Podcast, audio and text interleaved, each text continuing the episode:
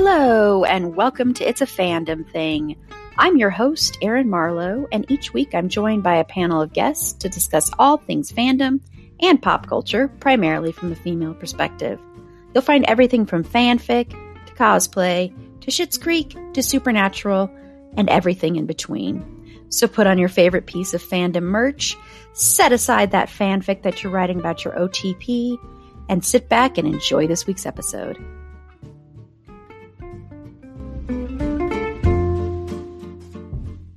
Hello, and welcome to It's a Fandom Thing. On this episode, we're going to be talking about the series for To All the Boys. So, we're going to be talking about just the movies. So, To All the Boys I've Loved Before, To All the Boys, P.S. I Still Love You, and the final one, To All the Boys, Always and Forever. So, this should be a lot of fun. I, like I said on our um, psych episode, I was really into watching these, rewatching them, and falling in love with them again. And I just think they're great romantic comedies and great teen comedies and all that stuff. So I'm really excited to talk about this. But before I introduce my amazing panel, just a couple of quick housekeeping notes. Of course, we are taking listener support. So if you want to support the show and support one Black Lives Matter organization and one Stop Asian Hate organization per month, head on over to our anchor page or click listener support in the show notes. And also, big, big reminder and announcement a couple of them.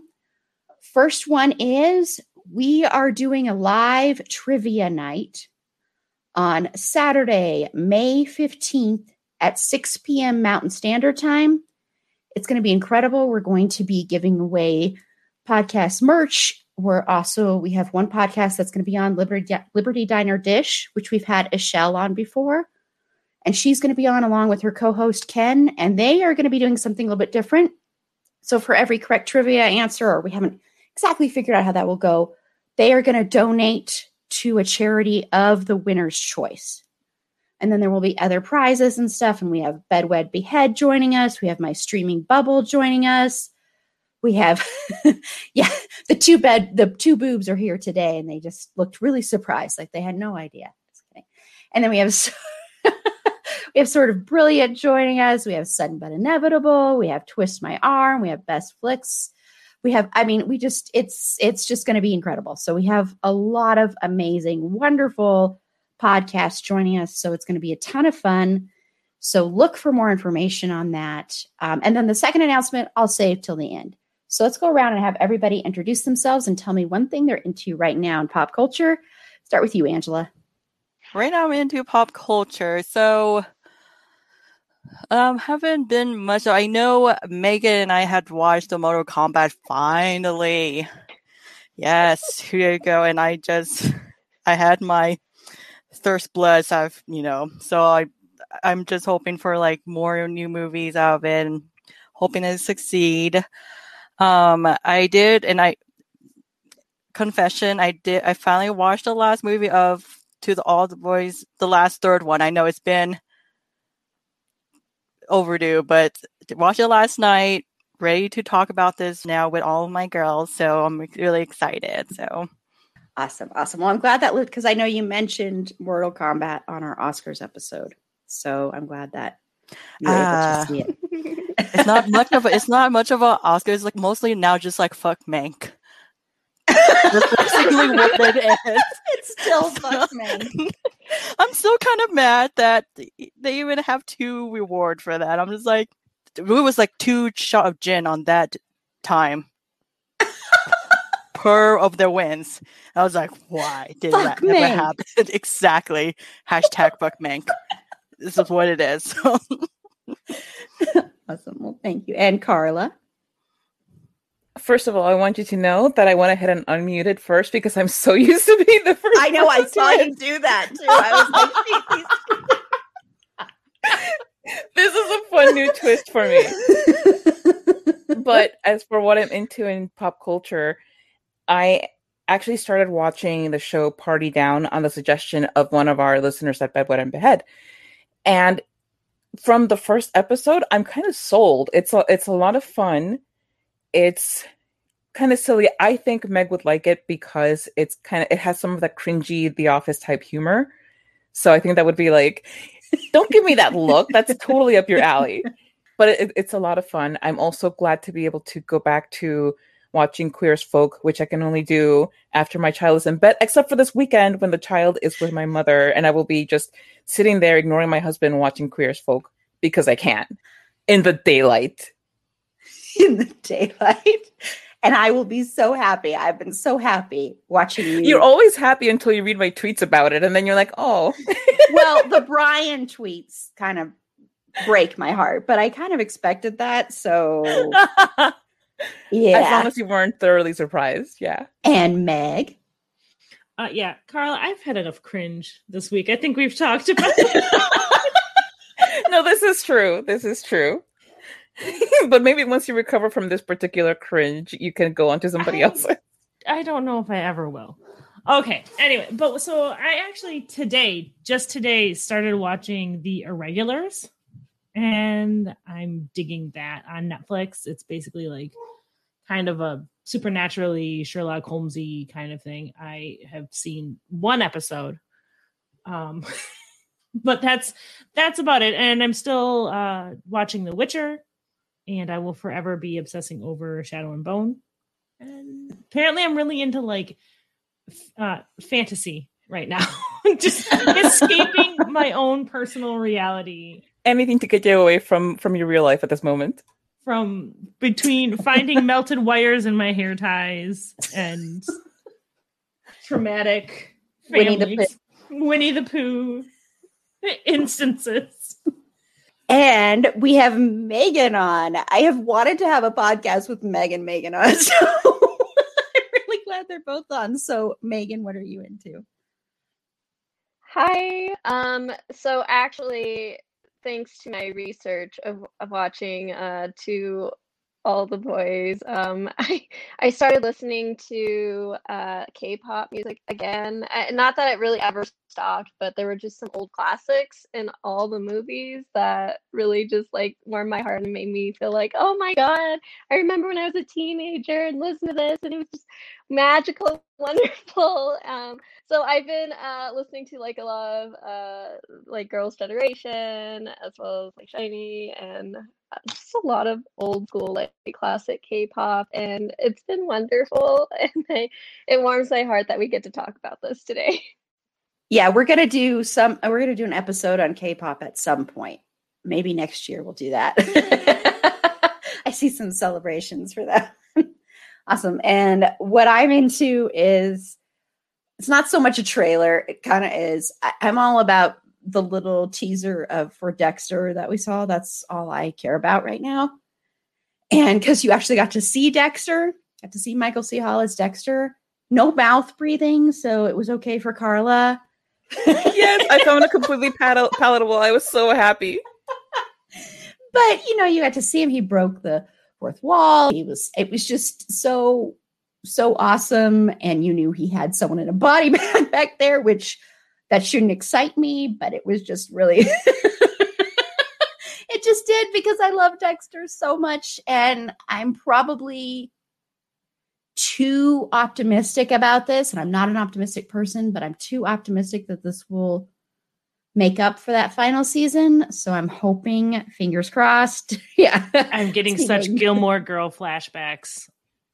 don't don't Not survival Don't wish that evil on us. exactly thank you man Feel what I feel. I think by the end of this, by the end of this, it'll be determined that Megan's the favorite Megan. Because I'm just like, Dexter's gonna be like Lorelai. okay let's get into the to all the boys movies so we're just going to focus on the movies not the books so we're going to start and just kind of just get our overall thoughts. So let's talk about the very first one to all the boys i've loved before. So i want to get just your general overall thoughts on the first one angela. So I've been uh, watching all three of them with Jeff. If anyone knows, Jeff is my boyfriend, and honestly, it's I don't know, it's just really weird. And for those who actually know Jeff, Jeff, you know, I'm Asian, Jeff is white, drove a jeep, and I swear to God, like every time it's like watch, it's like I just like. Why does it feel like it's like talking about me and it's like it's like bring me back to high school again too, just because basically the the actually like like actually the three guys that actually was in love in high school all start with J's. And it's just so interesting. And actually, they were also into Jeeps too. And I was just like, I swear to God. The first You, one, have, you have a type. yeah. and you bake. And you bake. and I begged. I was like, what is this? She bakes when she's like having all of these stress and all these stuff. And I'm just like, oh my God. I feel like someone is stalking me and somewhere out there that Arthur must have known my family or me somehow. She's Paul uh, Arthur's that Polly's my godmother and I don't even know it. Who knows? so the thing is though, I don't before you start attacking me, the thing is though, I hate high school's movies. I just maybe because I have dealt with so much like issues being a high schoolers and just going through bullies and because of me being Asian and all these stuff. But to all the boys' collections though, it was just so wholesome and I just cried and I just like I just it makes me feel like this is the first movie like it makes me feel like this is i don't know like you know without my whole like culture or you know the restrictions and just you know having accepting parents and just being free just like i know i can see myself just like you know wanting this and like you know this is something my life would have been if you know it's just a lot of like emotion roller coaster. It's like so empowering to me and it's just like i i just you know, the fact that, you know, she just keep her characters just keep growing and, you know, just being and she just keep being true to herself, you know, and that's like the hardest thing for me, you know, being in high school and just just seeing that, just like, man, you know. Anyways, I just love the Cold Collection. I'm, I'm I, you did ask me what I think about the first movie, and I kind of just no, like it's fine.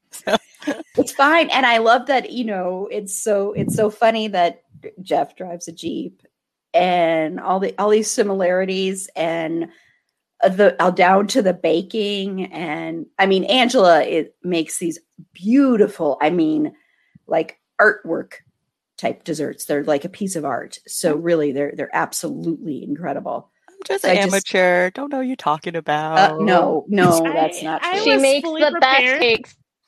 I was fully prepared for Angel. Like, yeah, my boyfriend's name, middle name is Peter. Um, you know, would have been hilarious. It was kind my, of my sister's Kitty. I, it's it's so weird. Actually, um, this is inadvertently just about you, Angela. it's kind of funny you mentioned that because I do have a sister that is not named Kitty though, but she's very much she has to go to school with Megan. To be honest, it's really funny though because um, I was talking to Jeff earlier today. I was like, and um, I had this whole college crush named you know Nate for a very long ass time. I was talking to Jeff today, and I was like, Jeff what if I just kissed Nate and I, you know, maybe he's just the wrong person. He's like, he's like, really, Angela? I'm just joking. so you don't have hidden love letters. Oh no. Uh, I mean, not that I'm aware of. Hopefully, I know. that's funny. Well, that's great. That's great. That's awesome. And Carla, your overall thoughts on the first one? The first one I, I walked away just you know with floaty butterflies and little hearts coming out of all of my pores. I was just you know on on this absolute bubble of joy and happiness because it's so sweet. It's a sweet movie. The acting is great in my opinion. And it really is just this beautiful love story uh, with like the, the funny premise of you know it comes about because the youngest sister sends off her her bigger sister's love letters. Which, by the way, if she was trying to get Laura Jean with Peter, why mail all the rest of them out? Just mail out Peter's. But you know, like I guess Kitty was just being thorough. You know, like what do I know? she said a one in five chance is better than just sending one letter out. She said Yeah. it was better odds. Okay, well, I, I didn't remember that, but that does sound like like Kitty. Um, and the other thing that, that I want to point out is that Anna Car- Ca- Cathcart, who plays Kitty, was on the Odd Squad on um I think it's like Universal Kids or something, which is an awesome show for kids if you're looking for something for your kids to watch. And she's fantastic there. She's one of the, the, the main characters on that show, and she's every bit as awesome as she is in this movie. But enough about her. Uh, it it made me think a lot about the stuff that I like to watch and read when I was in high school with that kind of aspirational thing of, you know, like, oh, maybe something something like this can happen to me someday. You know, maybe one day my true love will just somehow discover that I'm into him and oh, he'll be into me. And then all these fortuitous things will happen. And by the way, I am very far removed from high school now. And I can tell you none of it happened to me, but that's fine. I'm not here to talk about my bitterness, just to revel in Laura Jean and Peter's joy, which is beautiful and absolutely palpable. It just comes across the the, the screen so well how their chemistry is just so natural. They're just I think especially with with younger actors who are portraying teens, it's not it doesn't always feel natural. It, it feels very um programmed, like just you know, like they know how to mm-hmm. move and do all of these things to make it kind of come across and then it just feels a bit forced, but this is a very natural chemistry that really, I think, made an already great premise for a film even better. But I, I think in a lot of ways, because you know, I'm not Asian, but I am other in a lot of other ways.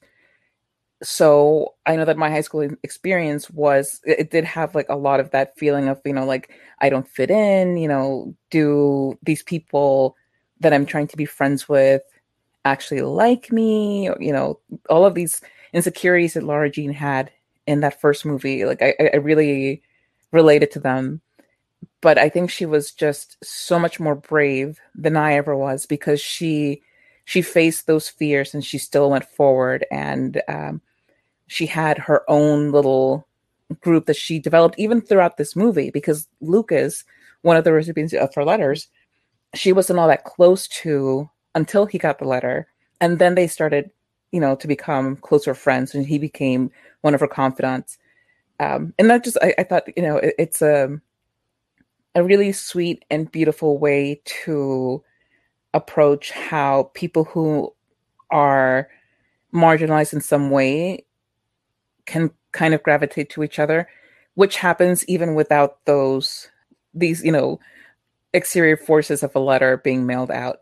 I also loved that because Lara Jean is the middle sister, you get this interesting perspective of seeing both her as a younger sister and as, a, as an older sister mm-hmm. as the one who is you know remaining and picking up the the tasks that she believes an older sister has to to do and also a bit of the parenting because since their mother died when Kitty was very small, like Margot and then Laura Jean kind of become a bit of a parent figure for for Kitty, who like basically almost needs no parental figures at all because she's just like mm. such a self actualized person for an eleven year old.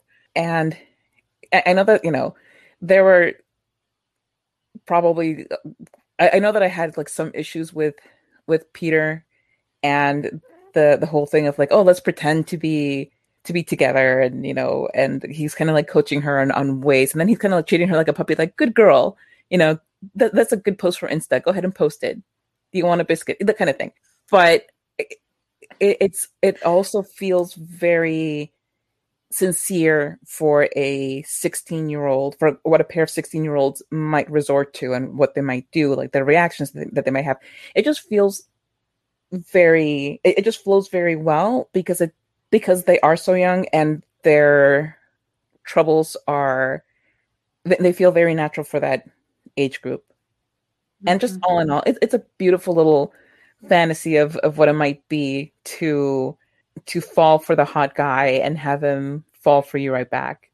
Yeah yeah I, will have some comments about about that because i didn't view it that same way with with peter so yeah. oh just one thing that, that i forgot to mention though is that I was so annoyed at Laura Jean so many times because it's like, how many times does he have to tell you, and do people have to tell you what? How many ways does he need to show you that he's into you?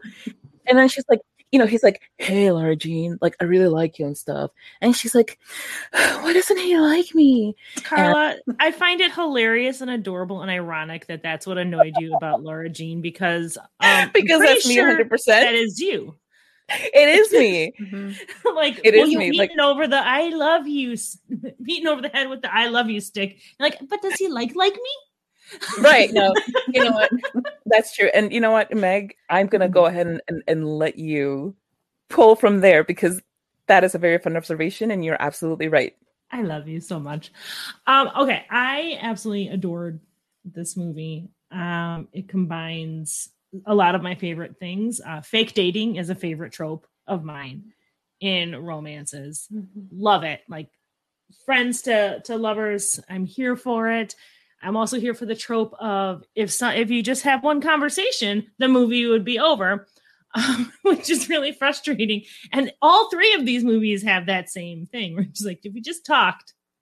Um, it also has John Corbett, who is another favorite, and I will forever be bitter about Sex in the City, but that's neither here nor there.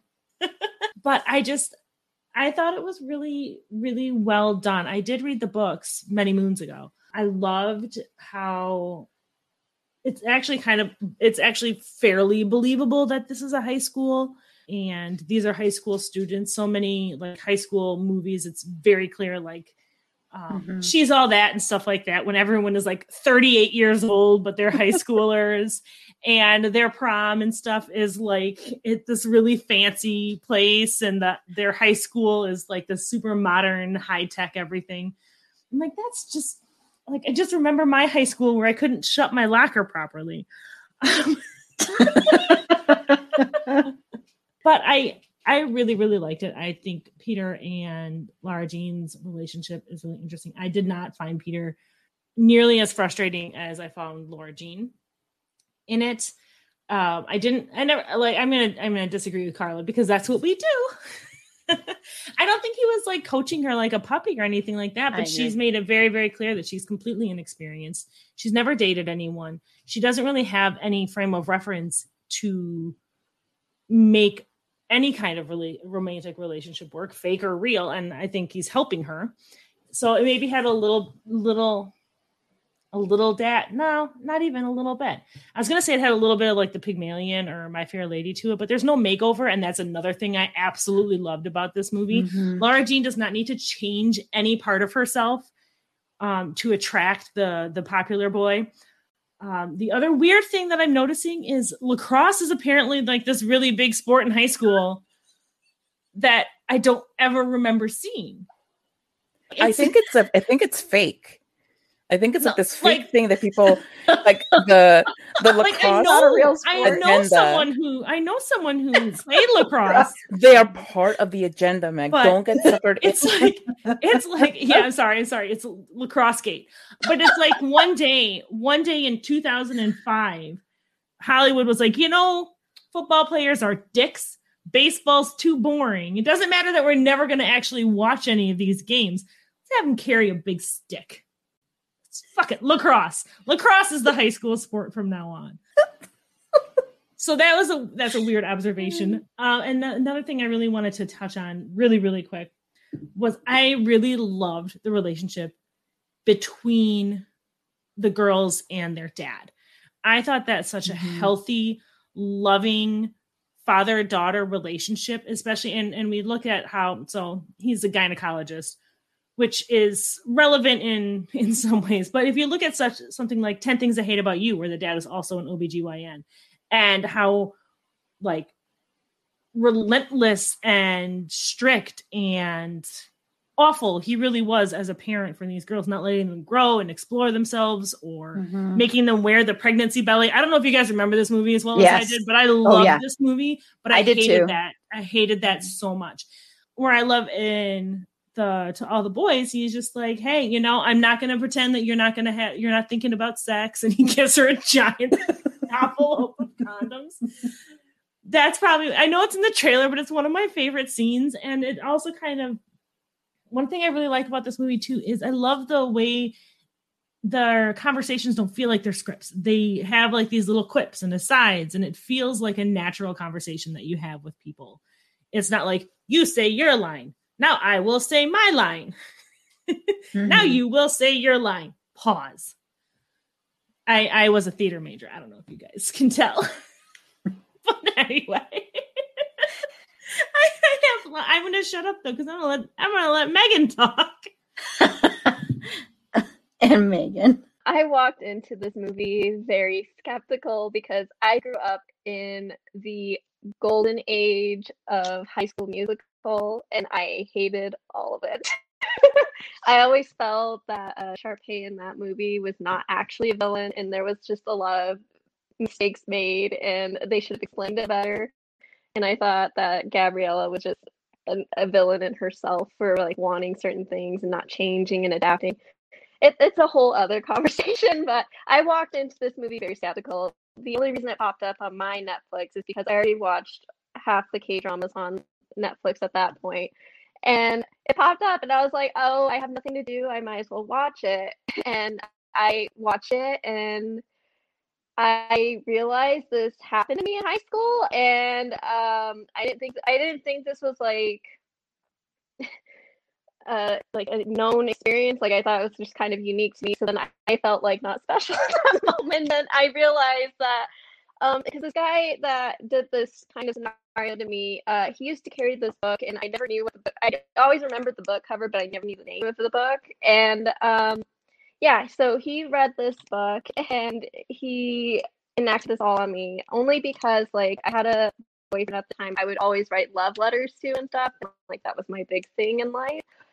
So I came out of the movie feeling a little better initially, but I rewatched again, uh, like after a month of dealing with that and it gave me what like carla said the like the bubbly feelings and like the oh my goodness this is what love should be when you're a teenager and it's just those true love like nerves and you just fall in love with all the characters because all of them are really interesting and they're very well developed. I really loved the best friend of laura jean's um, christy i think her name was and she was just so unique and just so into her like this is who I am and I I'm going to continue pursuing this goal. Like I don't need to necessarily go to college to succeed, but I know who I am as a person. I'm going to continue expressing myself. Like I like that they played around a lot with those kind of rhetorics and allowed people to like fully immerse with each other and have disagreements um, throughout the film. But I think my uh, the scene where I got most annoyed uh, was actually when Peter allowed uh, Jenna to have the scrunchie. That killed me. I was like, you know, that was like her most prized scrunchie. Okay, like I'm sorry, but uh, why would you give her most prized scrunchie to the one girl that she cannot stand? And I, at that point, I hated Peter for a hot minute just because like it was too much for me, and I was like, no, that is not okay. And I felt like this whole movie was just like this really weird attempt at love and i feel like we all felt that as teenagers especially when that first time like you don't really know how to do it but you have this vision on how it should be. And i thought they did a great job uh, catching on to that. And I, personally my favorite character is kitty because kitty just has all the answers clearly. She's just the best character and she just has her own sense of style. And she's like, you know, Laura Jean, you need you need a life. You can't sit here watching Golden Girls forever. Even though, like, I would join Laura. I beg to Golden differ. Girls forever. but the first movie was absolutely perfect, and I I wouldn't change a thing about it. Um, just because it does capture a lot of that teenage angst and nerves that I feel like a lot of teenage movies don't necessarily do a good job of doing yeah i mean i i fell absolutely madly in love with it which you know it always feels kind of odd when you're an adult and you love something that's teen it's teenagers and always there's this odd feeling of like okay is it okay that i really am like oh this is just the sweetest love story and oh i just swoon but that's the way i felt watching it and to me this is like the closest thing to for me when I was young, we had John Hughes movies when I was before high school, and we had John Hughes movies. And John Hughes, while there are a lot of troubling aspects uh, to his movies when you examine them now, he was like the master of this kind of genre. He was the master of high school romance and the high school movies. And these are really close to those, I think, except better in some ways because they don't have a lot of the sexism in there. Um, you know, there's racism in some of John Hughes movies. Uh, there's a lot of issues with consent in John Hughes movies and that kind of stuff. So you don't have as many of those issues in this one and this series of movies. And I think with with Peter Kavinsky, yeah, I think the scrunchy thing is is horrible. But from the very first moment you meet Peter, he's like not a perfect person, but he is somebody that is like that dream boyfriend in high school because he doesn't at all want to change her. He loves everything about her. He doesn't look down on her because of her inexperience. He's never like, oh, you're, you know, whatever, or I'm going to see. I didn't ever view it as training her or treating her like a dog or anything like that. I viewed it more like he respected her and he knew that this was a big deal for her. He knew that she wasn't sure what to do. And he was just helping her through that. And he was also I think in a way he was just also very excited to be doing it because I think he liked her from the very second, from the very first second. I think it was always there, even when he first came up to her and said, "You know, I'm." I'm not interested. I you could tell that that was him. BS. Yeah. Then she attacks him and kisses him. But you could tell that that wasn't true, I think. And that's the one ongoing thread the the throughout all these movies even though he messes up a couple times in the and the other ones, and we'll get to that. And she does too. But I think the really consistent thing is that he really, really, really likes her and then really loves her. I mean, he's the first one to say he loves her. I mean, putting aside the love letters because those were written when she was a little kid. So that's a little bit different, I think. But he's the first one to say, I love you. He's the first one to really, I think, completely show that he desires her which is so obvious.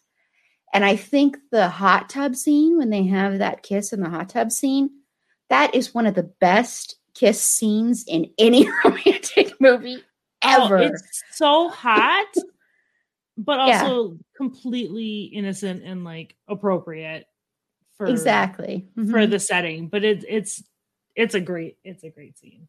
Mm-hmm. Yeah. I also love that you're like, scenes. is it okay if I'm watching this teen movie and I'm sitting here, a 36 year old woman in a YA book club? well, but I, I think, I mean, I, I have those moments where I'm kind of like, okay, should I be? I mean, when I rewatch stuff from when I was younger, I don't feel that. But then when you're older, you're kind of like, okay, I keep watching all these teen romance movies. That's kind of weird, right? yeah, I'm framing it. I'm framing it to. I have a soon to be teenage daughter. There you see. So you have a good. I'm like, see, I don't I, have that. I got to keep my finger on the pulse of what the youths are doing. well, to be honest, though, to be honest though, like a lot of like the young adult authors are in like their 30s and 40s, mm-hmm. and they're mm-hmm. writing this, you know, like the steamy mm-hmm. teen love stories and sex. and so it's just no, like, that's very true. They all have their fantasies too. It, it's okay. So that's why fan no, fiction is. So. yeah, no, that's that's a very good point. But it's it is just something that that I think about. But yeah, I loved this one. I watched it. I think I watched it almost right away after the first time I watched it. I loved the final scene. I thought that scene was great.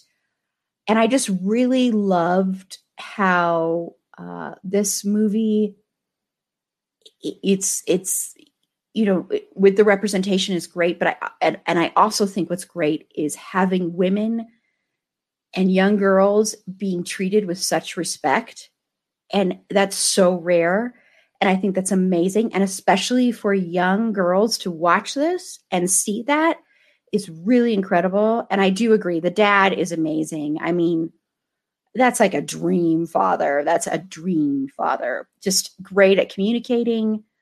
That you never have those because a lot of times when you'll see things where like a father is raising daughters, like in 10 Things I Hate About You, and there are other examples too, where they're raising them alone, and you'll have those, oh gosh, I'm so overwhelmed about all the women in my around me and all the girls and blah blah blah. That kind of shtick.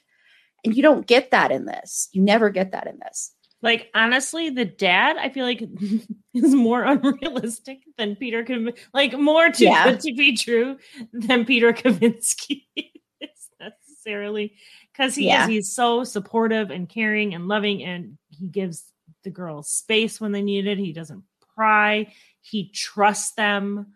Mhm. Um, and I love that disappointed dad face was like the biggest punishment that the girls could have because I related to that so hard. I remember disappointing my dad was like the worst. I thought it was the worst thing that could happen. And and I actually don't think of Peter Kavinsky as that unrealistic, honestly.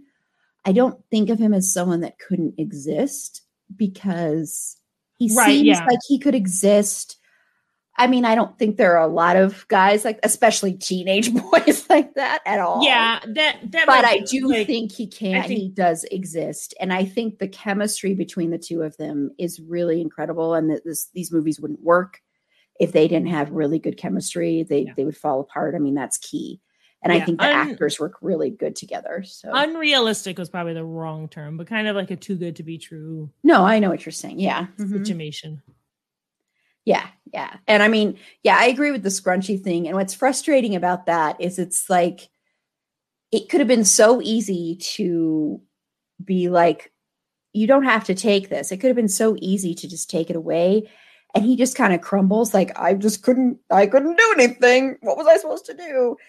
And he does that a lot in these movies, honestly. And that's, I think, his biggest fault is that he's just too quick to say, "Oh, I couldn't do it. I couldn't do anything." Oh well, you know, shrug, which is a very male thing, honestly. But yeah, so I so that's that's his that's his downfall there. But so just to go back a bit a bit to my statement about the whole puppy thing it, it's more that there are things that he didn't get and that he was trying to kind of shoehorn in that and yes I, I agree that for the most part he was very respectful of her but but there are also some things that, that are just like why the hell would you do that? And I know that for me in a lot of ways it's a very personal issue because when they get to the party and he asks her to take her hair down and she wanted to have it up. I'm like why? You know like that was unnecessary. And that that is just uh i think that um that hits me specifically hmm. and that may not matter to anybody else including Laura Jean including anybody else who sees the movie because as you know as an afro-descendant person if i have my hair up and i take off a scrunchie my hair is not going to flow down to my shoulders okay my hair is going to like puff out and do weird funky things and as much as it might be good for a laugh at the moment, I'm not going into a party with my hair like that. And there were just a lot of times that, that a guy would be like, Oh, let me meet my friends. Can you take your hair down? I'm like, sweetheart, that's Mhm. not how my hair works. So for me, it, it was just like a, a, a knee jerk kind of, that made me really uncomfortable kind of thing.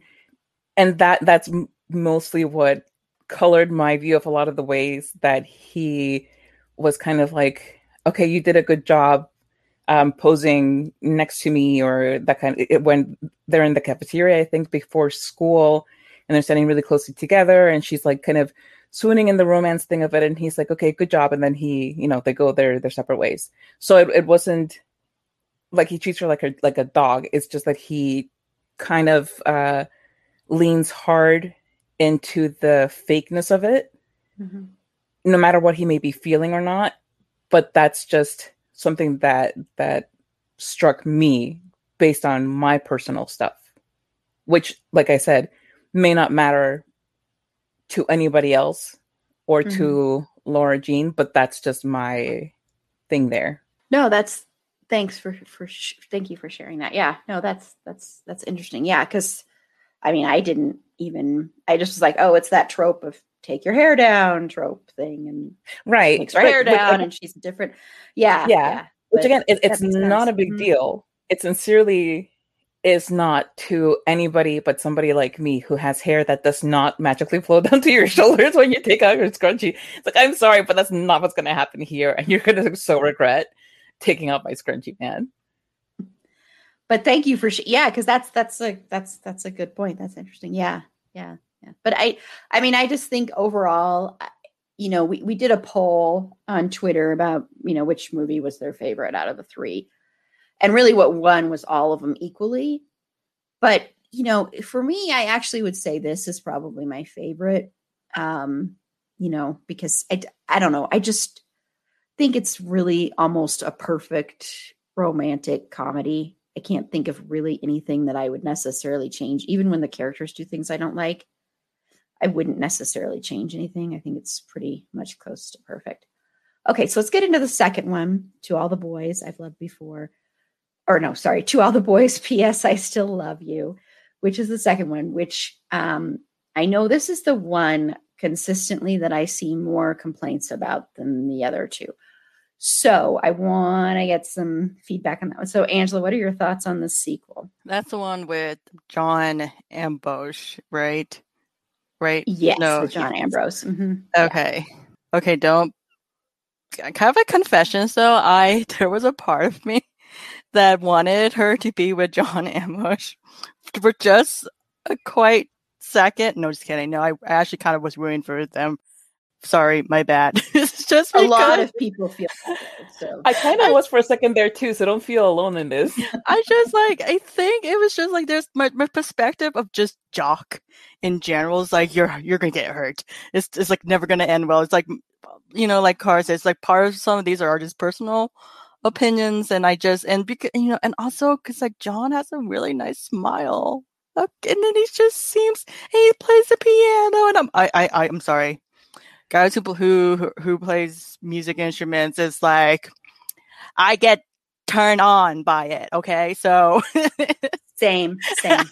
but it's okay, you know. I guess it's it's this the typical, you know, girls go through the bad boys. I did, uh, you know, uh, it totally makes super sense. Not gonna lie, but I just this whole thing, you know, I, I just the whole thing I just like about this part was just like she and the thing is, so I'm, I'm, I'm sorry, I'm going back to this just because, like, going back to Jeff and I, because actually, I don't know if everyone, Jeff is like my first boyfriend. I am very, luckily, I, I'm not a virgin at that time, so I'm, I'm in somewhat experience. I just having this just moments of just like, I swear to God, just relate to this girl so much, and I, I don't know if I'm just like trigger in like a good way or a bad way, but this whole like I there's time when I second guess my time of like just being with Jeff just because he is like my first boyfriend. And I always keep thinking to myself, it's like, am I as I was like watching this, like, do I just like made a mistake? Do like, do I need to like branch out? If there's other guys out there that's like, and you know, he, this other guy treat me well, then sometime I couldn't relate to Laura Jeans when, you know, when even if it's like something triggers or like something bothers, like some there's part of me that feels like I can. I wish I. I'm pretty sure I can find someone better. And there's and then you know that's like a real and that's what like kind of almost like ruined my relationship. You know, in real life was just because like the actually what ruined relationship is expectations, and that was you know I felt like Laura Jean was having that you know moment was like you know also with insecurities with you know Jen. So it was just like you know she was it was just like her trying to figure out you know if did i make the right choice? Did i make the right decisions of all of this everything was going on? And you know i, I can just like relate so much of it. And i just and the thing is though i really like ambush and i really want her to be but you know this i actually kind of like you know peter made you know made a man to it and he did other amazing cute things and i just okay went back. It's fine but like I said, a lot of people thought that. That was the big thing. Is a lot of people were like, "Oh, well, she should be with him now. Now, now we don't like Peter." That was the big I thing mean, with this. Frankly, one. John Ambrose deserved better. I'm gonna throw that. I'm gonna throw yeah, that bomb. Honestly, yeah. yeah. And then I'll wait my turn to talk about it a little more because I thought he was treated terribly unfairly. Yes. You know, yes. just after that first kiss, and then she just like I'm sorry, it's just about Peter. Bye. And then kiss Peter like what, 10 minutes after. yeah. like, mm-hmm. and not telling him and, And yeah. yeah. exactly why. So uh, yeah, what? Not even the kiss. Just the, she let him on and Mhm. didn't tell him that she was in a relationship, and that was unfair to Peter. That was unfair to John Ambrose. It, it, it er, I'm gonna wait my turn though. you know, I now I thought about it, John does deserve someone better.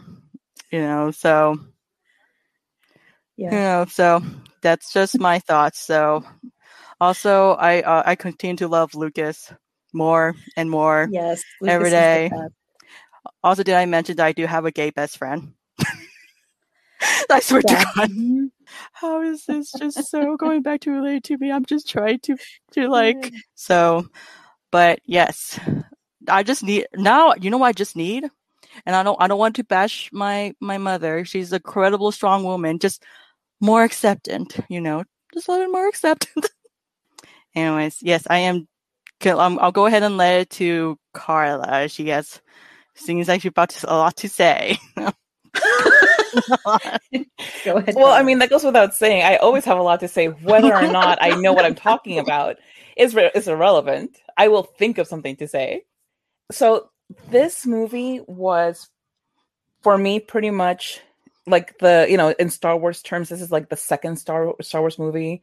Except instead of being the Empire, the Empire Strikes Back, it's Laura Jean's Insecurities Strike Back, and that's what makes it for me the, the worst of the three. And definitely, like she she becomes unbearable to a degree in this movie and i was you know i was messaging meg that you know in in our podcast we don't deal with teenagers because that's just icky when you're talking about a show about betting wedding Yeah, and, and beheading. There, you have to be But- an adult at least for some portion for us Right. to start to talk about you. right. But I, I did tell her that if we did do that laura jean would definitely be on the chopping block because good god. Um she t- lets her insecurities take over in the most unreasonable ways. Like i get the whole thing where she's new to dating and this is her first boyfriend and he has had all of these firsts with her former best friend. And this is a thing where you know they have a lot of history within that friend group where they've grown up together, they've known each other forever, and um, as Jen points out, part of the way that you know the the thing that turned Jen off of being friends with Laura Jean is that Laura Jean kissed Peter at the spin the bottle party, which honestly was not really her fault. It's just the way the bottle goes, and and Peter's the one who was like, "Oh, let's just do this." But that's not what, what we're here to talk about but you know both jen holds on to this grudge and laura jean holds on to her never-ending insecurities and what she says towards the end is true that it's not about peter getting over jen it's about laura jean getting over jen um, because she did have that mental competition with her that didn't need to exist there was really no need for it especially when Peter, like I said about the first movie, is showing her left and right how much he cares about her. And she just kind of sees that as, you know, like, yeah, but do you really mean it? And, you know, like he has to prove himself like every two frames. And that's just not fair to him. And yet they both do and say a lot of really like ridiculous things. And they, they both go way hard into their their teenage feelings but it is a movie about teenagers and teenagers especially when they're you know they're having relationships and and they don't have the life experience that you do when you're older everything is so much more raw and so much more um it, it just it's it's exponentially harder when somebody tells you something that you don't want to hear and it you know just feels so much worse. And you know i just keep remembering the original sabrina the teenage witch show with melissa joan hart and there's a, a point where uh, somebody puts harvey in peril and the the solution is you know for um for sabrina to you know, like if, if she wants to save him or something, she if she wants to save something, she has to find her true love. And she goes to him, and the aunts are, you know, one of the aunts says to the other, "How do you know that sh- that that would be her true love?" And she says, "And this always sticks with me. At sixteen, it's always true love." And that's what I feel when I when I think about these movies. It's um, if you're looking at this from a lens of like, well, you know, you're so much older, and that's not how things went down when I was a, a kid in a relationship, or you know, like that's irrational to my forty something year old mind. Well, yeah, but these are kids, and they're figuring things out, and um, they don't have the privacy to figure it out. Everything's out on the internet, you know, just like Lara Jean and Peter's tape when they're in the hot tub and Jen releases it to the general public, um, which the, he then knows about and hides from Lara Jean, which is really Mm. screwed up.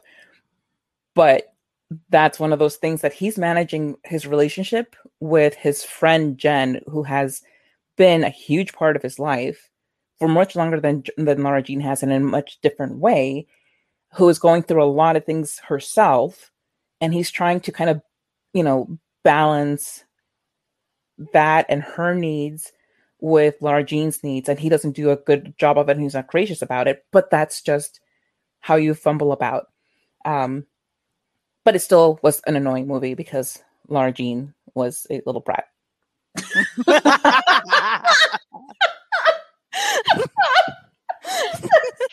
like good lord i mean like yes giving her all the grace for being a 16 year old going through all of these new things and all these changes in her life but jesus christ girl like i swear to god was a little brat.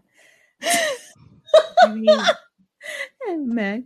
she's not Carla's not wrong. Um, I found this to be a really frustrating, the most frustrating thing for the three, uh, because Laura Jean and her insecurities and the the grass is always greener kind of mentality. And Angela, listening to you talk kind of about your experience with your boyfriend. So my husband and I met when I was 15. And we were friends for a bit and he was dating somebody else uh, in a, in a very serious relationship. Um but they broke up and he and i started dating when i was 18 or 19 we started dating. And a few years into it i got into a really bad depressive state and i had a full out panic about is this what my life is going to be? Um i felt like i was kind of losing my identity within this relationship with someone like people were already calling me by his name and it was it, it i was 20 so it was it was very um scary and very very big to me. So i can understand kind of where laura jean's come from. But we broke up for a year because i was like i can't i can't be in a i can't give in a relationship the effort and the work that a relationship deserves and takes. So we broke up for about a year. And looking back that year is probably the best thing that ever happened to our relationship um, I was very fortunate in that he loved me enough to be there um, when I had kind of figured out my shit and we got back together and we've been married now for almost 13 years. Um, so I, I could relate to that a lot when I'm watching Laura Jean. And I think that's kind of what made her so frustrating for me in a lot of ways because yes, your insecurities are always going to be there when you're a kid and it's your first relationship, all of that.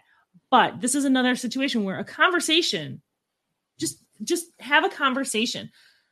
And I think Laura Jean, Laura Jean suffers from the idea that once you're in a relationship, and this is something that's kind of put forth in books and movies and shows, and it's something that I rail against constantly, is that once you're in a relationship, once you get together, then all the work is done all of the effort is gone. It and it should all just sail smoothly. And there's no work and there's there's no issues or anything like that in a relationship which is as an adult ridiculous. Like as an adult it's absolutely ridiculous. As a 16 year old i can 100% see her being like well the hard part's done. Um now everything should be smooth sailing. And she's reading all these romance novels and that's and they all end when the relationship begins. So it's generally all kind of building up to all that. So I could see that, but she treated Peter and John Ambrose both terribly. The treehouse scene was probably the most awkward and frustrating Mhm. scenes because still when she's like, "Oh, I just realized this would be a terrible idea." In that moment, she should have been like, she should have been able to reflect to herself, and think, why did I not tell Peter that I was still hanging out with John Ambrose? Why did I not tell John Ambrose that I was in a relationship with Peter? And it was just, it made me very, it just, it made me frustrated. It made me angry. And I think a lot of it is because I can kind of relate to Laura Jean in that situation from I remember being a kid myself. And just like a spoiler alert, my husband's ex girlfriend, uh, who hated me when my husband and I first started dating, and all through when I was flirting with her boyfriend in high school because I sucked. Uh, no. um, she was actually a bridesmaid in our wedding, so like people can move on. Mm-hmm. But it was just, it made me really, really. Fr- it just it irritated the shit out of me because she took um peter not sending like those singing like songograms and not doing all of the things that he did with jen she took that as a slight against her and something that meant she wasn't good enough and didn't listen when peter literally says no that's just not you you and jen are not the same person what mm-hmm. jen likes i know is not for you i can't think of i and and everyone else hyping it up and like, oh my gosh, you should see what he did last time for da da da.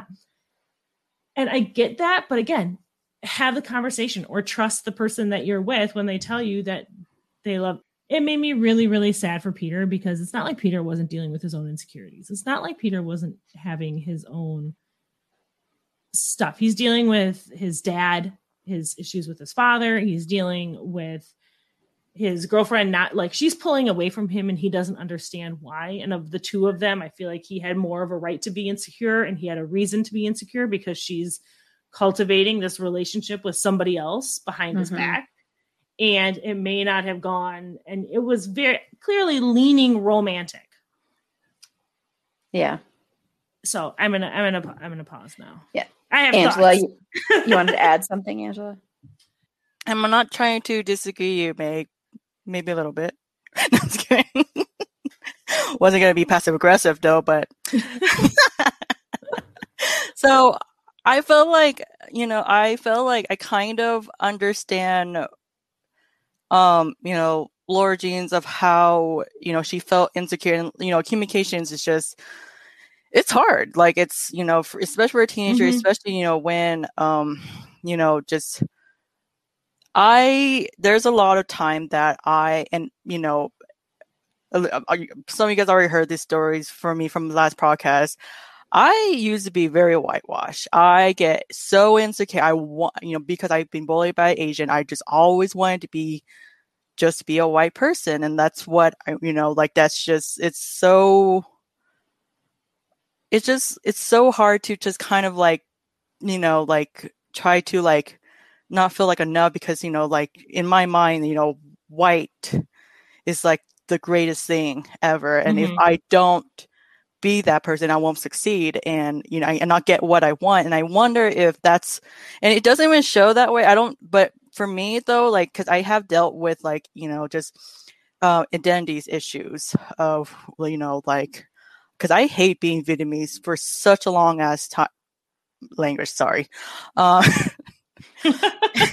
to the point that I even like, you know, hurt my parents for, you know, like to the point, you know, you know, I can't, you know, I literally hate them because they bored me of having this eyes, this, this skins, this color. It's just so, it's just, I wonder if just part of it, her just like, you know, I need to like be, I wanted to because like, you know, like I am jealous and I wanted to be like her and all these stuff. So, you know, just, right praise of it. I don't. You guys can just disagree with me. It's just me, just personal.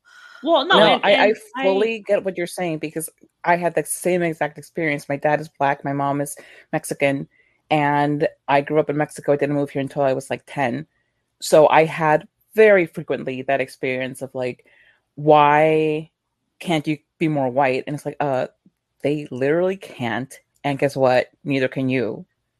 Yeah. You know what I mean? Like well, I, mm-hmm. I'm not going to be white period well and and and just to kind of talk about the communication like it's very easy for me as a 36 year old woman to be like why don't you guys just talk um but talking especially talking when you feel like the stakes are so high and, mm-hmm. and someone you care about so much that's hard for adults to do so well i can sit here like back here and be like well blah blah blah why don't you just talk about it and talk what like i under i also understand that it's so much easier for me to say that 20 years older than Lara Jean is.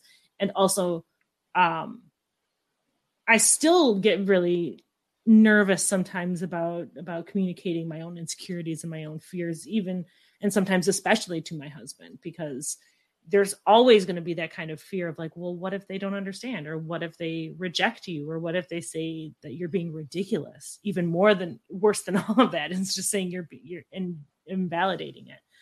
Um but as far as the experience of Lara Jean and you, Angela, as being Asian American, I I have no way to relate to that, and I completely I, understand and and and see mm-hmm. what you're talking about, and it's absolutely valid.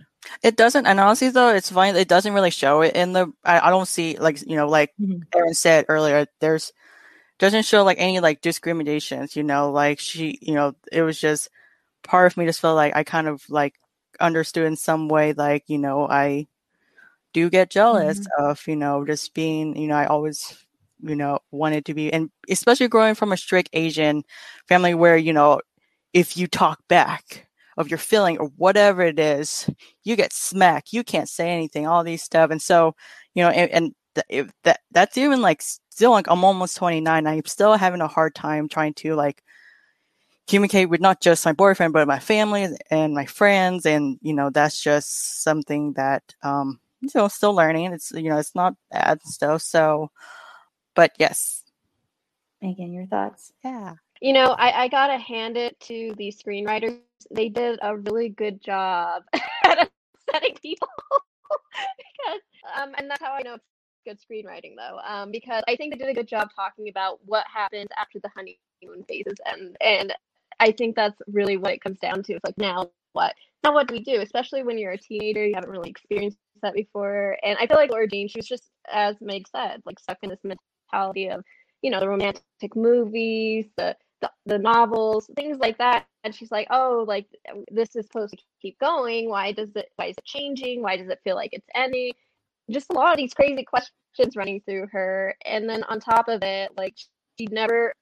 And this was my always problem with Peter is like they never actually dealt with the Jenna problem. They never actually dealt with their problems they just kind of did like romantic gestures and stuff, and they're like, "Oh yay!" and that that fixed it, and it really didn't. So now they were forced to confront the problems. Like Carla said, it's like not the Empire Strikes Back, but their insecurity strike back. I think that's a great way to uh, phrase it because they're both just in this mindset that oh, we're getting distant with each other. We're doing these weird things. I don't know how to react. I'm going to try and change this person into me a little bit more. I'm going to, it's this constant tugging and pulling. And at the end, I think they find like, you know, like they're making each other unhappy like this. And even though that's how every relationship goes, and I think this is where like even online dating has its problematic issues. I think people expect this idea of like a honeymoon phase to continue a lot longer than it does. And it, it, the thing, truth be told, it ends pretty fast. And it comes down to like if you guys have anything in common, um, do you guys do things together and make each other feel special? And is there that genuine connection? And I feel bad for John because he, he was played dirty at the very end of it and through all of it just because like he was kind of dragged in the mud by Laura in the essence of like, oh, like I'm only the second best kind of mentality. And I, have been there before personally. So I, I relate to that kind of rhetoric a lot, especially when I really vibe with someone.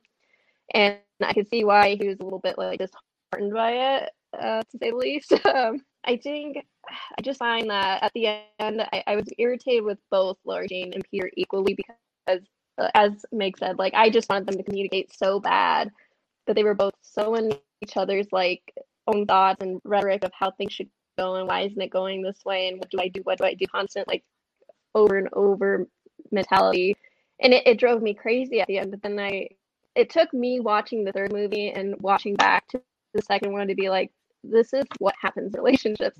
So it was like getting over that hump, that that inevitable terrible hump. And I actually gave me hope that like this is normal and stuff like that. The only thing I wish this movie would have done is it would have forced them both to talk more at the end.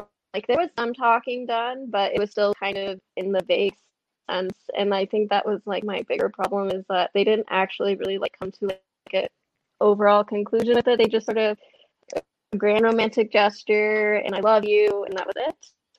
So mm-hmm. it left me a little bit like, well, this isn't healthy. um, yeah, it's like but, they, they, didn't actually solve the problem. Yeah, and I wish we would have saw more of that. That's, that's what I loved about the first and the third movies. They dealt with more. Like I think they had a relationship counselor there or someone that they talked to, and I want more teenagers to experience the healthy like communication, these connections, things like that by communicating. And like the third movie is my favorite solely because of the consent aspect and the conversations had over and over again about it. That was a huge thing for me. And I wish I would have seen this when I was a teenager because it would have put me in a safer place personally.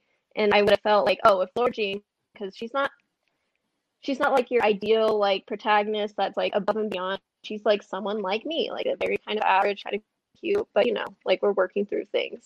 And and I think there needs to be more movies, especially high school movies like that. And I think that's where the second movie fell short for me is that they were so focused on honeymoon phase and how do we get through this that they didn't actually show the tools that would need to get over it fully. They just kind of like stuck a bandage on it and called it good. Yeah, and they the love triangle thing was what they were also trying to do was a love triangle. And I hate those.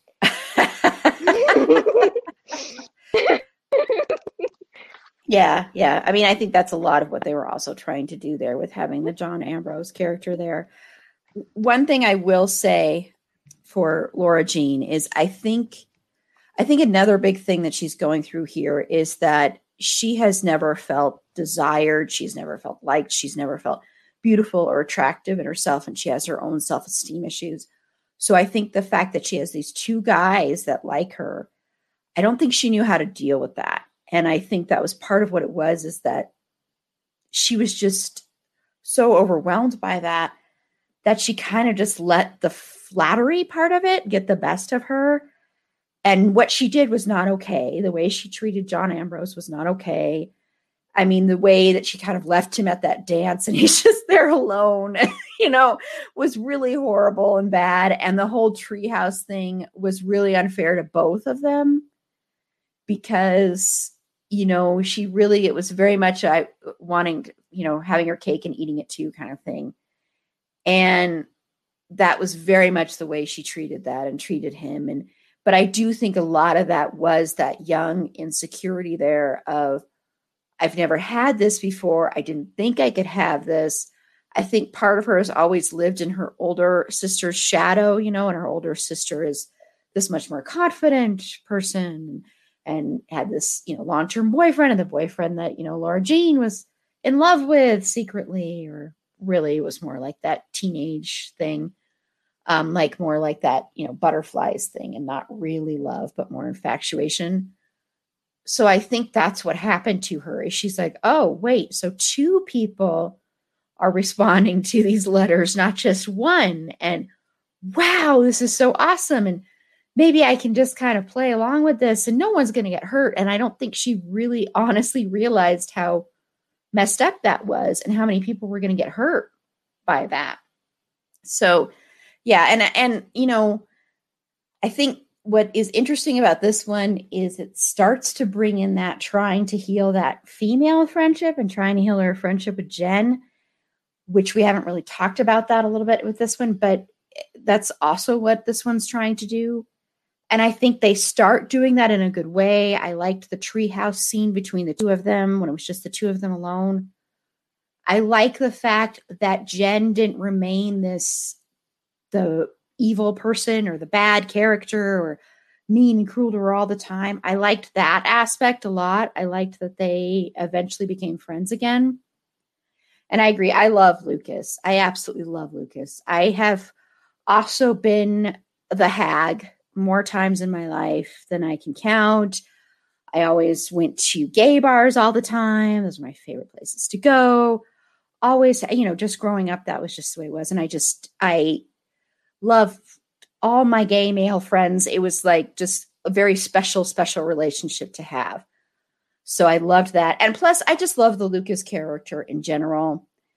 Um, and I think it's so nice to have someone where even though there is a little bit that is about his sexuality, but at the same time, there's not this whole storyline of, you know, they're going to out him, you know, in some grand gesture, or he's going to have to go through a big painful thing.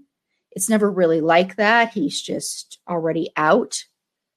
And while he struggles with the fact that there aren't a lot of other gay boys in high school that he knows of, at least, uh, there still is that aspect of he's pretty strong within himself you never see him being bullied you never see any of that kind of stuff. And so i think it's really great to have that positive representation.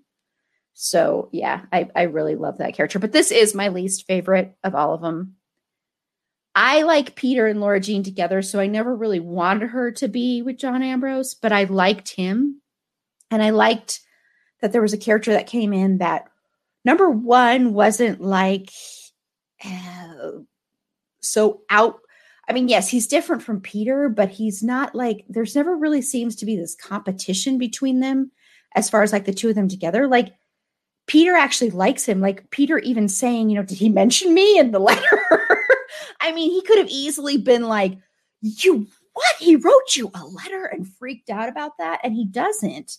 And that's very interesting to see. I think that's very cool to see the fact that they, you know, they like each other even though they both really like Lara Jean, they still like each other. And that's very rare. Usually you'd see, you know, one guy punches the other guy or they turn into, you know, that kind of stuff. So that was a nice thing. I do want to give it big props for that because I think that's very rare. Or extreme brooding. extreme what? The brooding. brooding, yes. Rudolph, yes.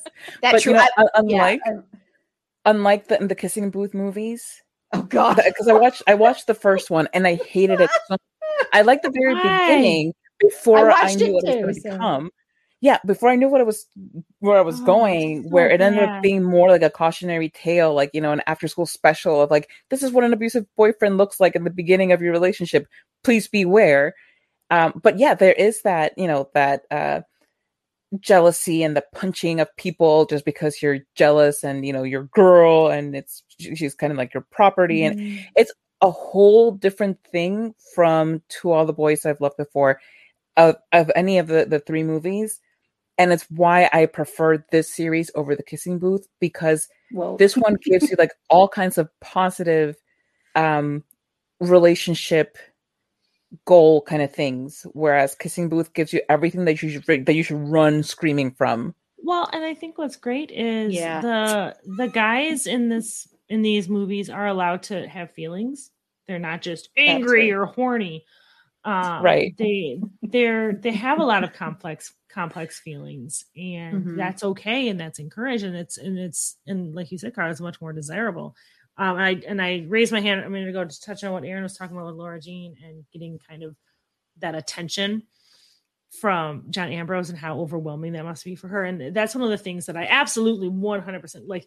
When you find out someone likes you, it just feels good.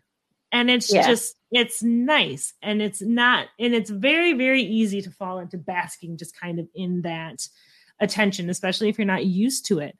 I, I think it just broke my heart a little bit that she was so caught up in enjoying this and being unsure of what's going on and just unable to handle that she forgot that there are other people's feelings kind of involved in that. And that's uh, that's we all do it. We all we all kind of get stuck in our own head. And i just i thought that's something that they actually did really really well as frustrating as it was for me in this movie. And i hate love triangles so much but i really i liked how they did this one like you said with them not the guys not fighting with each other or being Mhm. assholes to each other yeah, it's a nice, it's a nice thing. Angela, you Um, so I don't know if any of you besides Megan watch Korean drama. I- I'm sorry, I felt like it's very in somewhat has like an aspect of Korean drama just because in Korean dramas you always have the second characters that everybody loves so much. You have this what what's it called? It's called the um second character syndrome for Korean dramas where you just yes. second yes and I fall for it every time. it's just like just just always like people just root for the second characters like they just love like this so because like the first like the I guess the main boy is just always like the rich the bad boy and all and, and you know the and then no matter Or what they, the girl immature. and immature and, and so it's just like I just having all this Korean and and I felt like I don't know if Miss Megan because you read the book if Miss Han was Korean is she's Korean or Yeah. yes so makes total sense I mean all Asian uh, Asian dramas are very much like they're very wholesome you know they don't kiss or have sex until like the end like the wait which is exactly what they did in to all the boys the sex in the end, which we all waited because that's what. But the thing is, so it's three movie, so you just have to suffer a little bit. But Korean drama, sixteen episode, and then they finally kiss in episode fourteen. I was just having all these Korean drama, and not oh, oh my god, the fact that Chris love in Subway, Korean dramas. Korean dramas and they advertise Subway. They always eat Subway. I Like remember you saying that on our K dramas episode. I had no idea. Oh my god, that's awesome. I had such Chuck flashbacks when they were like that because I don't know if any of you guys have watched the show Chuck, but when they were like on the bubble, Subway came in and they're like, "We'll basically pay for your whole season of TV, but you guys have to have a certain number of Subway ads within the context." And when Chrissy was just like, "I'm sitting in my sweet, sweet Subway contraband," I'm like, "Oh my god!" did But I don't watch- I don't. I I don't don't, watch think any K-dramas. cool hip teenager is sitting there bragging about Subway. Yeah, like, Like, she's I, got- I, I'm like, sorry, I just got- really don't see that happening. Well, and Hi, she's such, I'm like, counterculture, and I'm like all and, and all of these like weird makeup things, and I wear what I want, and I do what I want mm-hmm. because I'm Chris and I eat Subway. Yeah, No. like we were we were talking about you've got mail on a different podcast, and Kathleen Kelly is all like indie shops, independent bookstores, blah blah, and then she goes to Starbucks, and it's like, That's true. They go sell your cred. Yeah. right. I'm sorry, but did I everybody will explode? say, I wish. go ahead. so I watched the Korean drama, um, um, Murphy's uh, uh, Lo- Love Law or whatever that was on Netflix. And the second guy, he is the most sexy, dreamy. I'd eat him up in a second. Delicious snack I've ever seen in my life. And he's so mature. He cooks. He he takes care of her family. It's just everything. He's the whole freaking package. And and then she still chooses this other guy. And don't get me wrong, the other guy's okay, and he, he's cool. He's cool, but like this other guy, he even in his restaurant had this perfect photo of her, this portrait, and like he's like, yeah, that's my prized possession, blah blah. And it just, and that's what I felt in this. Is like John was like that for me in this, is that he valued Laura so much. He's like, yeah, I kept your letter, and blah blah. And it was just so wholesome and sweet. But I will say at the end, with the secondary character for that K drama, he finally said, you know what? I, I'm too good for you. Like, I'm sorry. Mm-hmm. No, you need to go oh, and take care of your feelings with this guy, and I'll, I'll, I'll talk to you. We'll fix our friendship later. And like that was it. And I was like, oh my gosh, I didn't know I needed that, but I did. And I want them to do that more in movies. Yeah. and that's the thing about Korean dramas, like you know, men's like they are very, they're very open to their feelings, and when they do have, there's a lot of love triangles in every Korean drama. But the thing is, though, like, like what makes it like there's no fighting each other. They just are like passive aggressive, but in like silly way, and like, ooh, I'm gonna do something stupid. I'm gonna make sure that he doesn't like you know come back to her, but like in the stupid, immature, silly way. It's Just mm-hmm. it's just like it's a wholesome passive aggressive. I don't know if that I don't know if that even makes sense, but you know what I'm talking about. So- Yeah, I don't know no, if that I makes sense, do, I but you know. know what? I like it. Yeah. No, I know. I'm What you're, roll yeah. with it.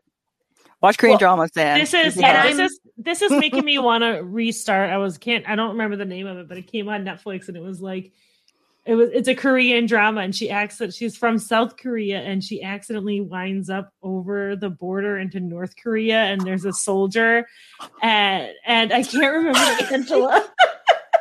I can't remember the name of it, but I was It's- watching it and I was like, this is kind of perfect, but I I I can't remember if it was dubbed or subtitles. I have a really hard time with dubs. Um, Yeah, me too. Oh, I hate but and subtitles, I'm fine reading subtitles. It's just it, it, it changes when I can watch it because I have to actually like read. But I I was watching it and, I, was- and my husband came in and he's like, "What in the hell are you?" He's like, "Did you run out of everything?" on My boyfriend always says, "Are you are you having fun reading your show?" And like he looks at me. I, I believe that if I remember correctly, the show, the Korean show, is called "Landing on You," and Yes! uh, yes, Yes! and and, that- and I'm so, I'm sorry, but the actor he is the most popular, hottest Korean guy in South Korea right now. He's like Is he? he is. So I, I, cannot can see remember. why. Like he was not an unattractive man, that's for sure. That's not why I was I stopped watching.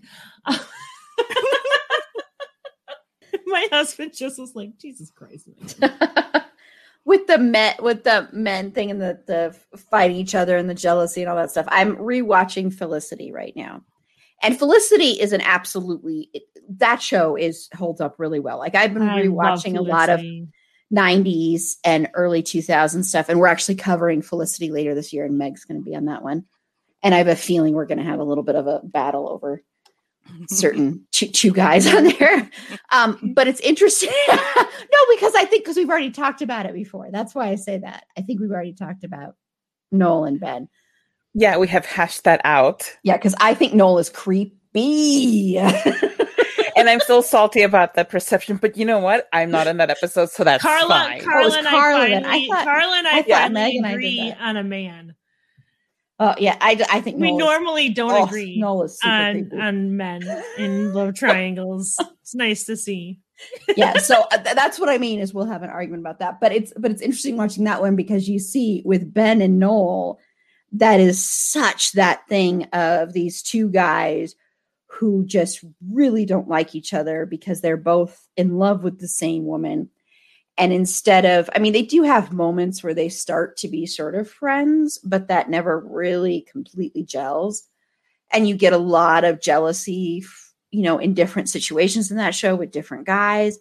So watching that and then when you're looking at this one it's so much different than that because you're not dealing with that. And that's the way most shows and movies are is you'll have the men not liking each other. Same with the women and you have a little bit of that in this but it kind of it's not as i don't know it's not as unhealthy. Okay so we're going to talk about the final one. I want to talk about the final one that came out this year to all the boys uh, always and forever. So i want to talk about what are your overall thoughts on how they wrapped up the series angela So Jeff and I were watching this together last night, and he eat that up.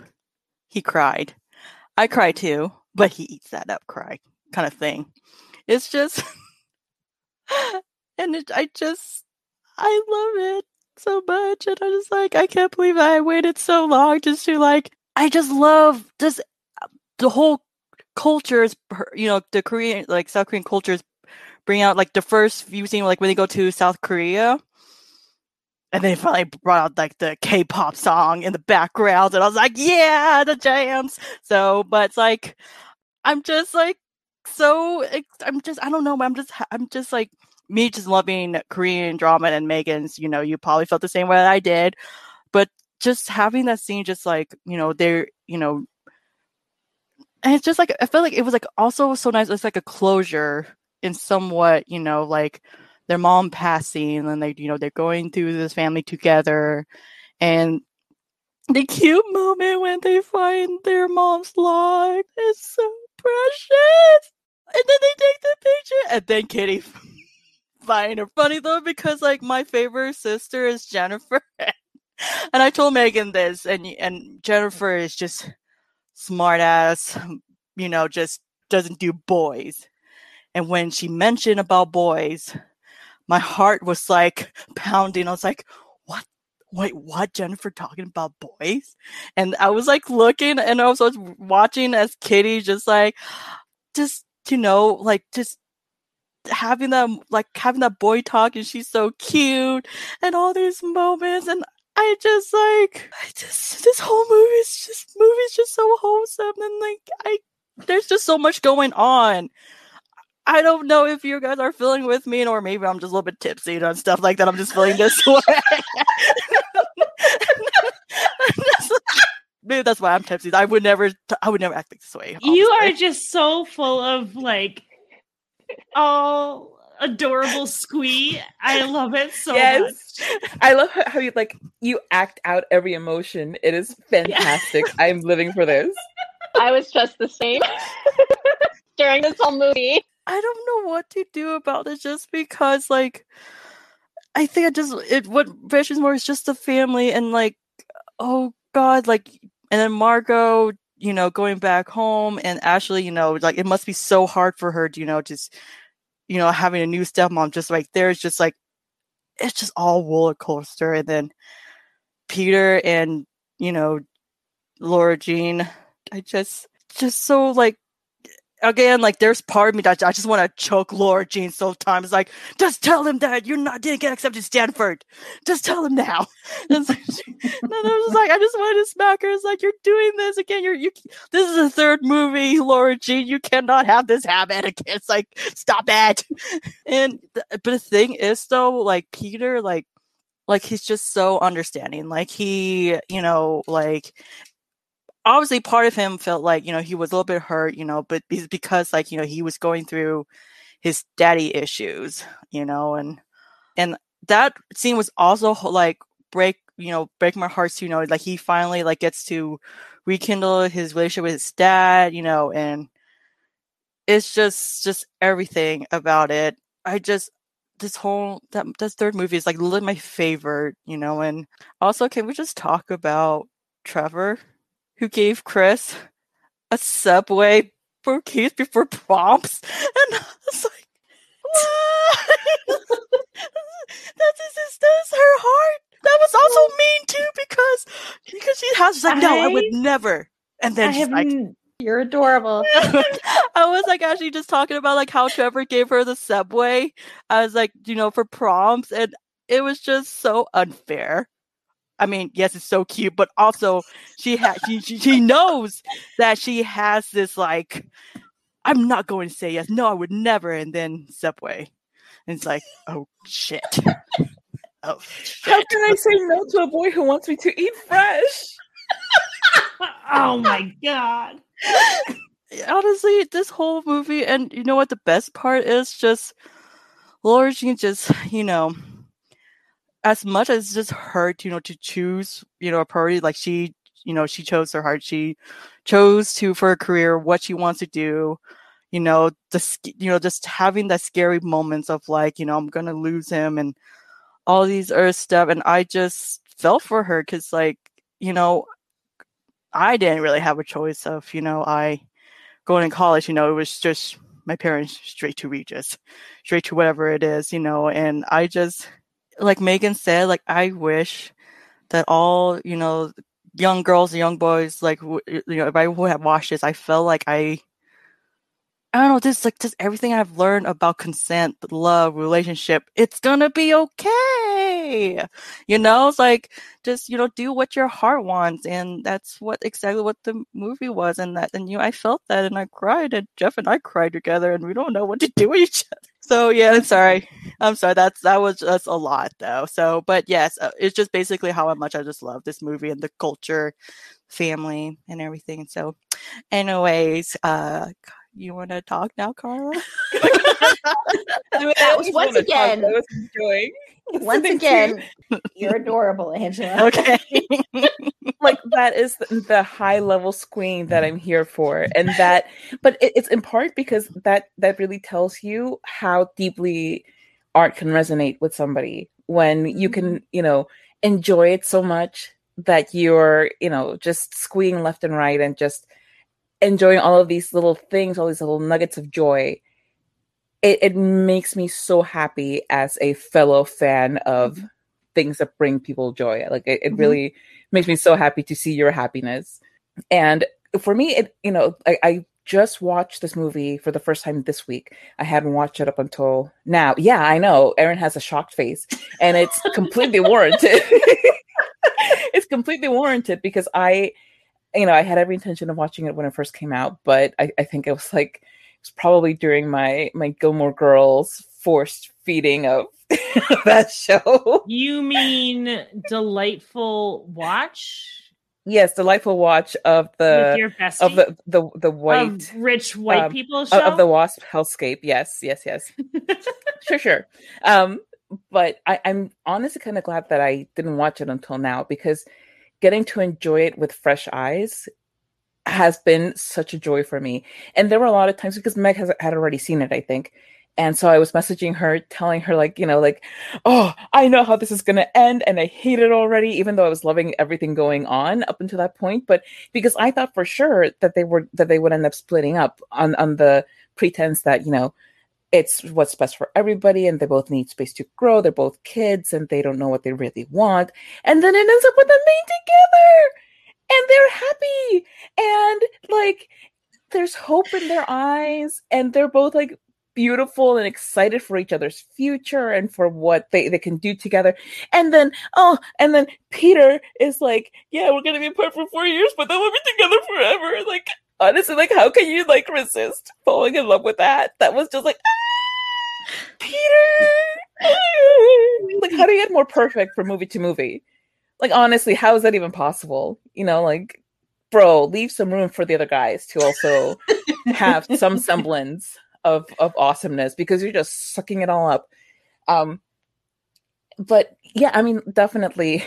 I was like are we gonna have a redux of the second movie? Because i can't handle it. With the whole thing where she doesn't tell peter that she didn't get into into stanford. And thankfully they didn't drag it out the entire movie and frankly he was really good about it you know like i know that he had issues later on especially when she announced hey so not only am i not going to stanford i'm also not going to berkeley and i'm also not going to be in california. I will in fact be 3000 miles away. We cool we cool okay. Um and i think at every step of it he took it as much in stride as he possibly could because he had been through a lot and you know if, if we're looking at, at this as taking place in the span of like a year and a half he's dealing with his friendship with Jen, their relationship ending, this magical trip with um with Lara Jean beginning, all of that the crap that happened in the second installment, and also going, you know, graduating and um his father trying to to put back into his life. So it's just a lot. And it's, you know, and, and then you shorten it to this to this brief period of time where you have all of these things that are kind of uh, expectations that are placed on the popular dude where okay you are going to be prom king you are going to go to college on a lacrosse scholarship by the way a lacrosse scholarship like th- that just feels so weird to me it Feels feels so foreign to me yeah ya. Yeah it, it- it's what is this fake sport and why do we keep trying to make it happen? Can we not? But whatever lacrosse scholarship. And he's he, he's dealing with a lot. So to me the fact that he doesn't really get upset about stuff until the mm-hmm. very end speaks very highly of peter as a person who really puts everybody else before himself. I don't care that he'll take the last slice of pizza if he's also going to be the guy who supports you as you're moving a bazillion miles away indefinitely, where it's not even like, oh, okay, just like we agree with, with Berkeley that you would go there for a year and then transfer into Stanford. Suddenly it's like, yeah, I'm also not transferring out of NYU because I fell in love with this place. And by the way, can we just bring out the obvious that I don't think anybody dares mention? And I'm livid that nobody has has the, the guts to say this. That the real reason Laura Jean chose NYU the real reason is that she decided to move to a city where she would never have to drive again. she does not care about the pretty trees or New York in the in the fall. That's so this is all her Everybody is agenda. It's Her hidden agenda. everyone this He doesn't way. want to, to live in, in California where she is forced to be behind the wheel of so a true. vehicle with horsepower, this representation of what the man wants. No, she wants to move to NYU and never have to drive again. And that is really what this is all about. And I am so mad that nobody else has brought this up. I'm the only one with courage to say this. That's okay. I am a pioneer. It's funny though because We've- I actually don't. I mean, I do drive. I don't have a car. I do not like driving. The thing is, though, Jeff is in Oklahoma now, and he's actually the only one driving to here every month. Oh, And so, because he knows the score. Okay, he knows what's up. Yep. If he knows what's good for him, he will do the driving because driving sucks. Driving in California double sucks. He also knows that I'm suck at driving because I don't have a car, but also I'm suck Now, at driving. Angela, I need to know: Did you guys like meet and start talking again when you accidentally hit him with your car? Because that might be too much. That that, that might be something that, you- that you can sue for. Be like, you know what? Somebody stole the story of my life, and I'm here I- to collect And I, do. I have to mention, I love that because this is the first movie, and she's like, "I'm not comfortable using my mirrors." And I'm like, "Okay, it's better for everyone that you don't drive because Yeah. when you're not comfortable using your mirrors when you're You backing up, right? Um, it's like, hmm, maybe and you you're shouldn't also- drive at all. and you're also not turning around. Yeah, right. How many yeah, other so to creatures did Laura Jean run over? That's what I want to to bring know. this back to my point, you know, everybody. and the, and the hill that you're gonna No. die on. No. Uh-huh, I- yeah. mhm. yeah. So to bring this back to my point, though, is the fact that Laura Jean decides to. Oh, she fell in love with the city, and she's looking at the Empire State Building because I saw pretty. It has like all those lights and like super cool. but she doesn't have to drive, which is the real reason she's moving. Not the point. It's a point to me, but anyway. So it feels I- like quite a big point. I know. it's a big You're point. pretty passionate about it. Like I'm pretty passionate. Five No, minutes. I'm not passionate about this. I'm passionate about the cover up of this very up. important and Conspiracy. salient discussion. Yes, the conspiracy about public transportation and our infrastructure as a country. But I will actually movie's agree with really about. Carla. I will agree with Carla just because I'm in the same boat. Whatever I choose is because I have to make sure the bus is right there. So that I I Yes. agree just with like Carla because I'm picking my battles. you know what? This still works for me. I, I can live with that, and that's fine by me. Okay, I agree she- with Carla because then it'll make her like Brian, right? Yeah, Carla is 100. percent I love that you I think stopped that listening that when you said I agree with Carla. Nothing else matters. None of the rest of that sentence matters. I agree with Carla is all she'll hear. yeah. pretty much. Yes, yes, yes. I'm just gonna Okay, be that but- person. I'm actually gonna be that person that I'm not gonna say I agree with Carla because I already know deep down Carla already likes me anyways. I do. Yeah. I do. I love Angela now, and only Angela. The rest of you can go ahead and log off. We're done here. Aside from from the the whole moving for public transportation, which valid, um, even though it, it takes you three thousand miles away from your from your boyfriend, I, I think that this was a very yes. They they they have to create obstacles. Well, they don't have to, but they you know movies and TV shows resort to creating obstacles for couples because they they can't you know fathom the idea of, of couples having adventures beyond tension amongst themselves but what i like about this is that because they're teenagers because they're embarking on the the course that the rest of their lives will take them on it is a more salient point. When you fall in love so young and then you make decisions based on that i think a lot of the times a lot of the times it works out great. Like in my high school i don't know how many couples i, I can't even count the count them that that got together in high school and are still having wonderful loving relationships today. But there for as many of those as there are there are also as many that just go their separate ways or that try to make it work well beyond the expiration date and like with margot margot broke up with josh because her mother was like, you know, don't keep dating the same guy from high school into your college years because, you know, whatever reason she gave her. But for Laura Jean, it's like, again, this is like a true love situation where they saw that, you know what, we can make it work. We're not a statistic. We are Laura Jean and Peter. And if we want to, we can make this work. And I don't know what's going to happen next but I don't care. I, I I like the optimism with which the movie ended, that they're gonna go off and give it their all, and uh, do what they can to maintain this magical relationship alive. And I think that's something that um, whether or not it's realistic, I don't care. It, it's beautiful.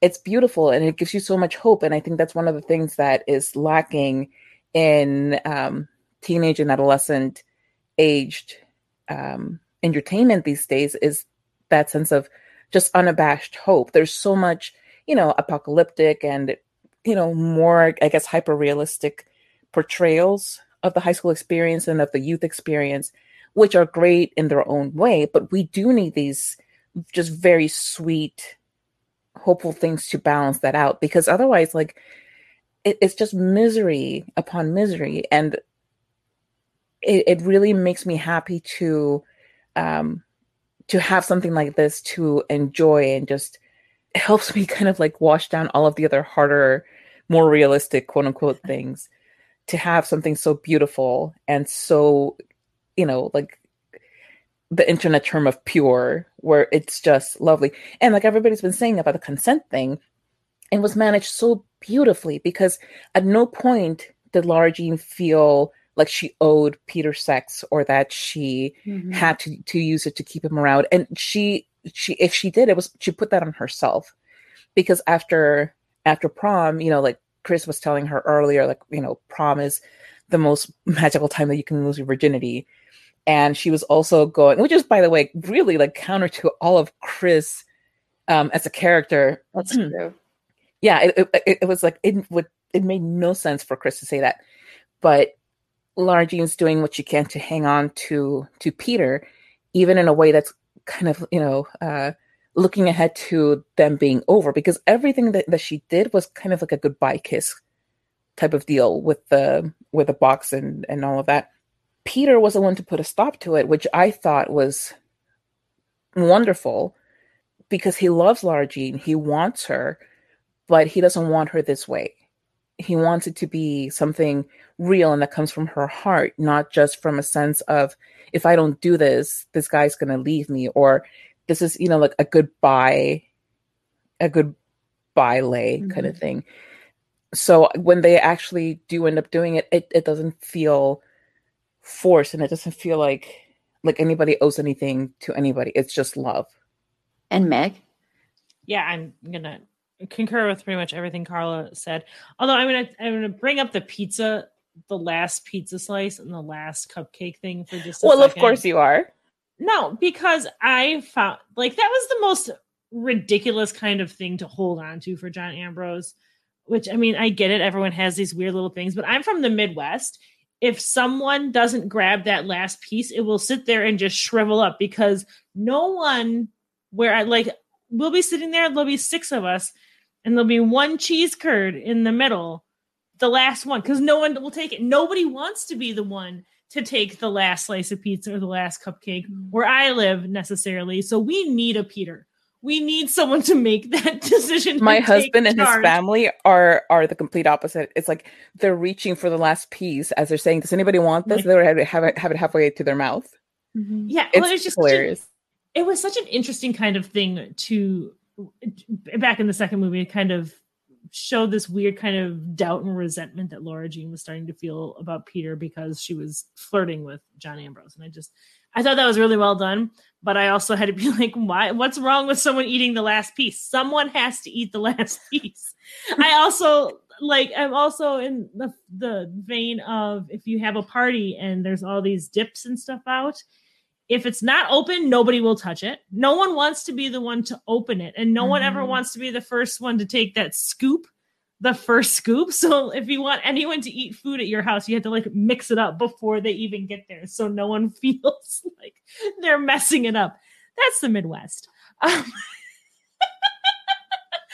but anyway, so back to the third movie. I I love this movie so much. Um, everything um, Angela and Carla have already said, I I agree with. I thought it was, I was so worried. Like I've read the books, but I was so worried that in the movie, Lara Jean was gonna go to Berkeley to be to be close to Peter. Like I like my little romantic heart was like, oh, but I want them to be together and and all this other stuff.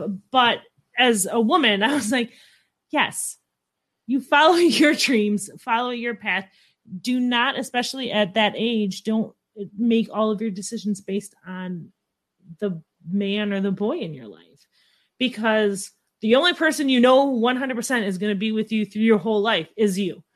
And following your dream and following your passion. I thought that was fantastic. I loved how hopeful it was. I loved the little like, oh, 3,000 miles is great for writing letters. And I'm trying to picture Peter trying to write letters. And it's adorable. And I absolutely love it so, so much.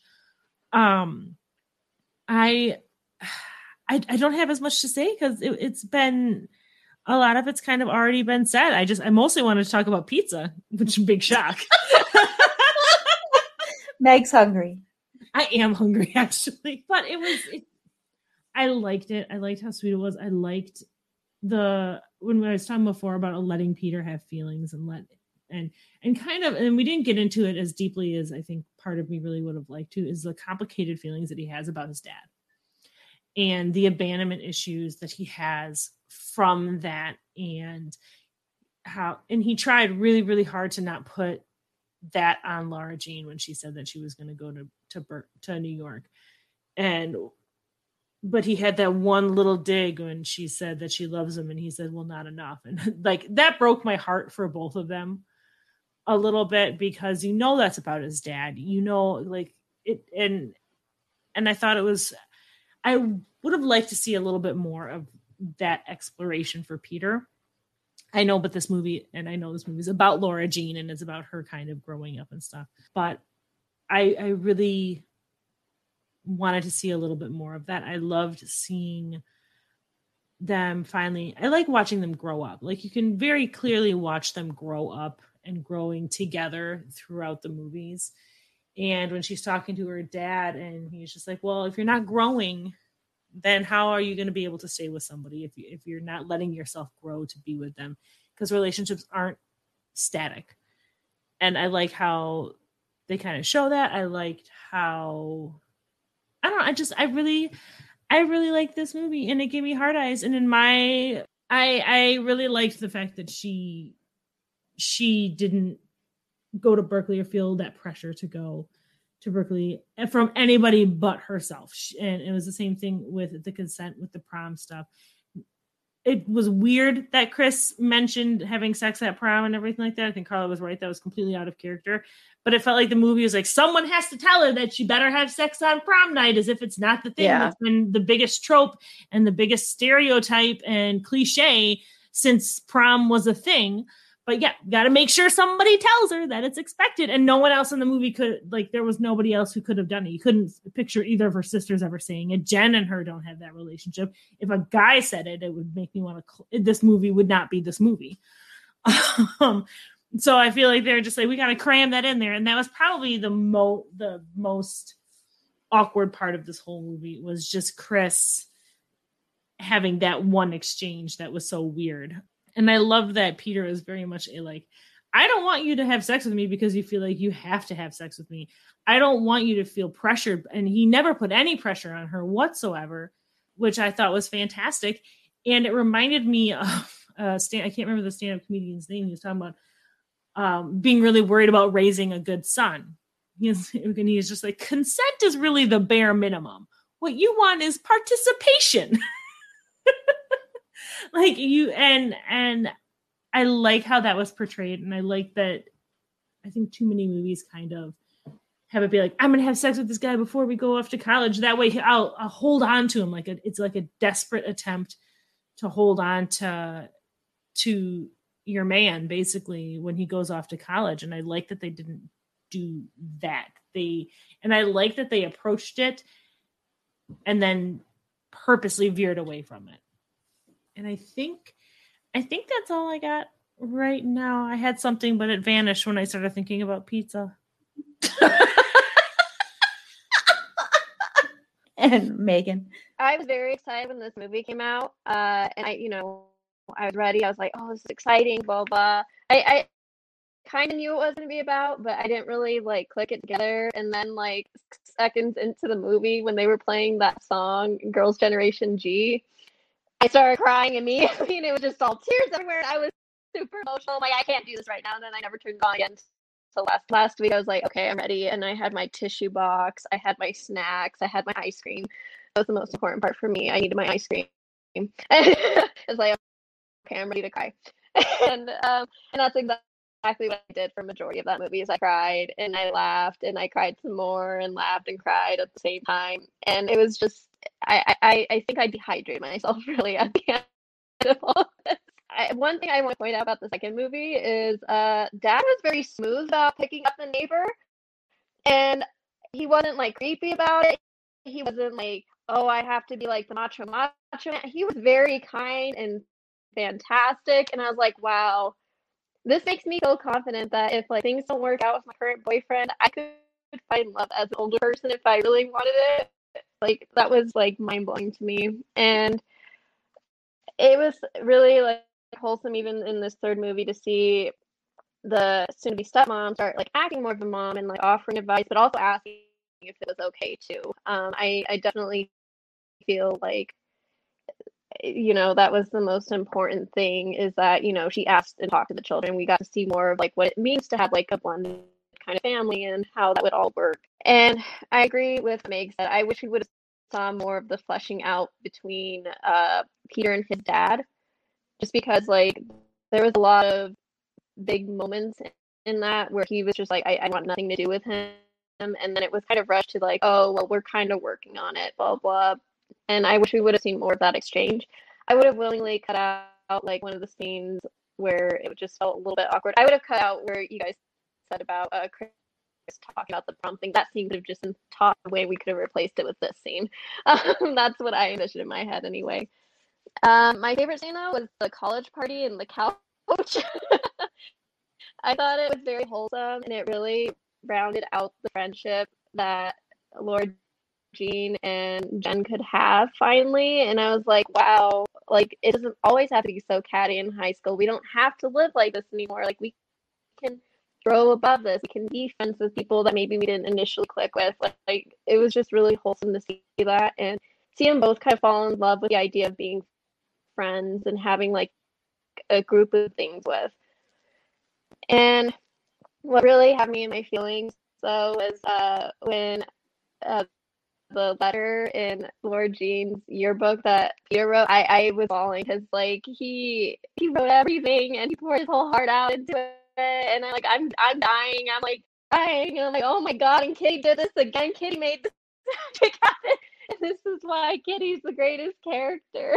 and I just I think for me, I think that this movie is my favorite just because of the amount of hope at the end it is nice to see that it doesn't have to be like always sad. It's like, you know, like we can try, like we can put in the effort. We have a choice in this, and I think that's how all relationships should be, regardless of age.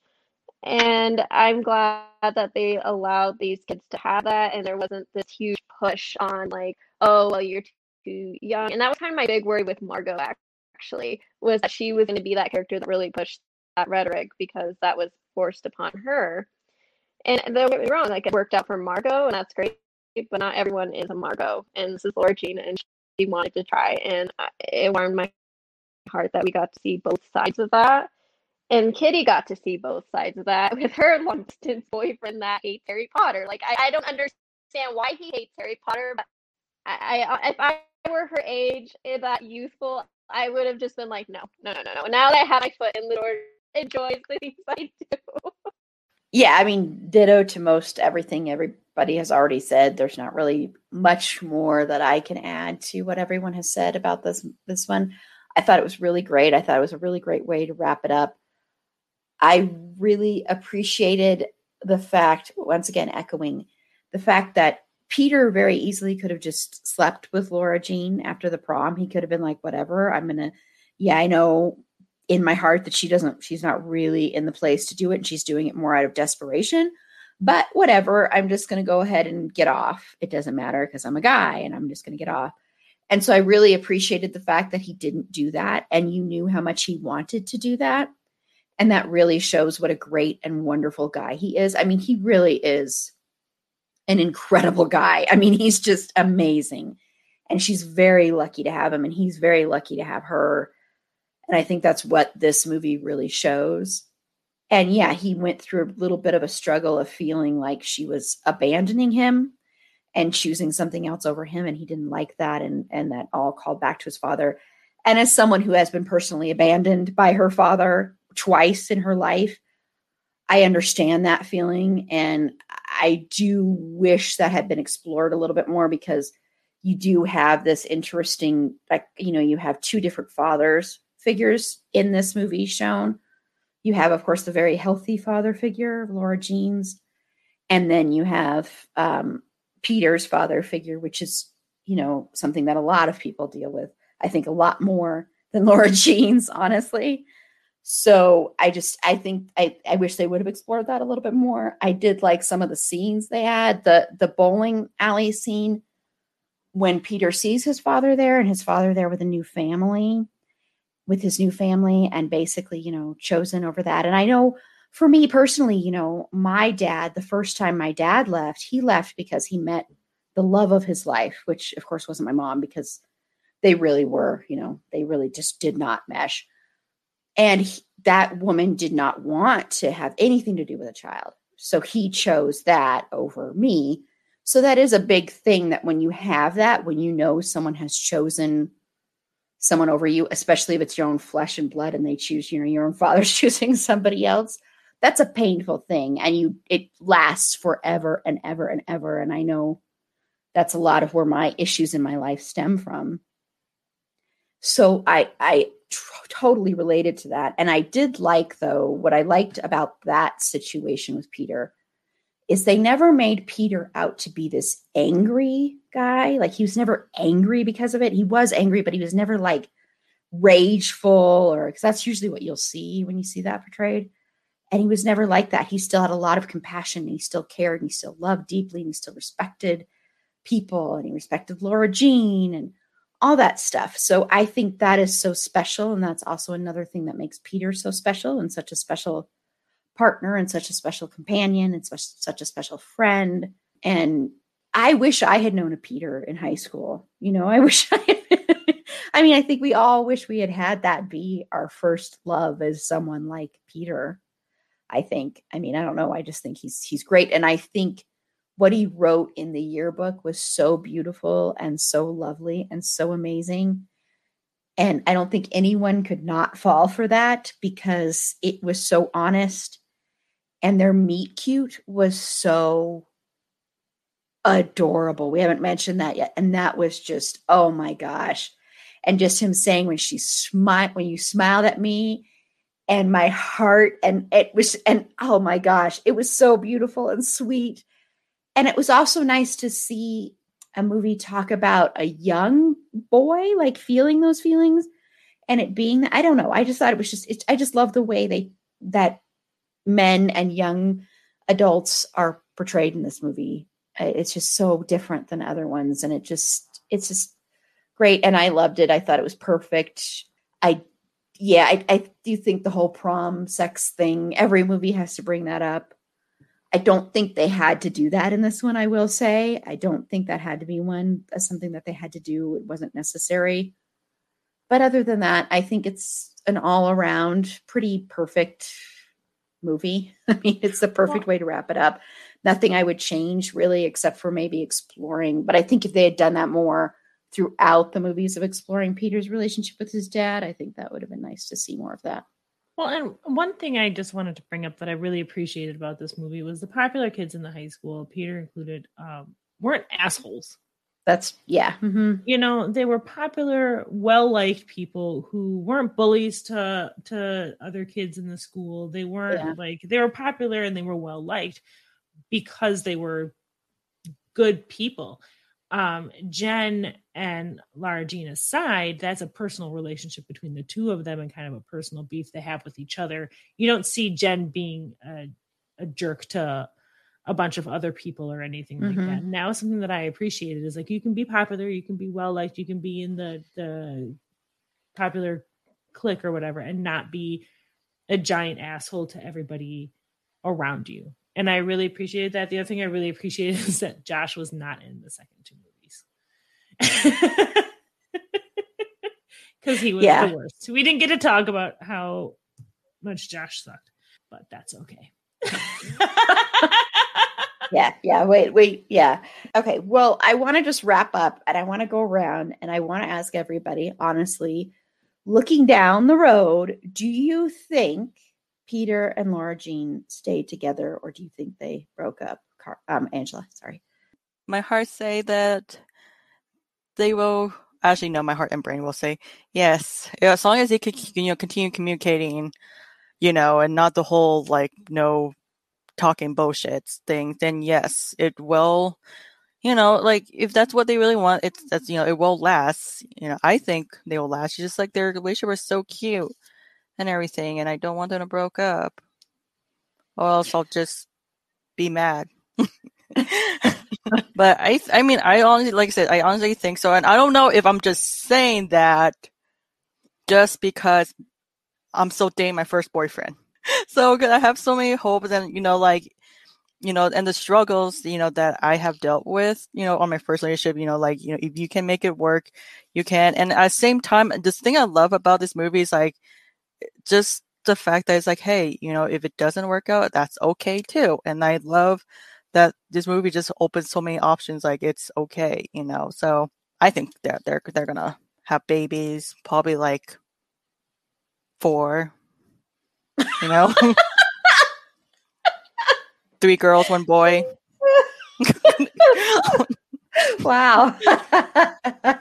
Honestly, though, like it's just Peter is gonna be a great dad. I can imagine, and oh my god, all these kids that they're gonna have, they're gonna be fat from you know Laura Jean's baking and everything.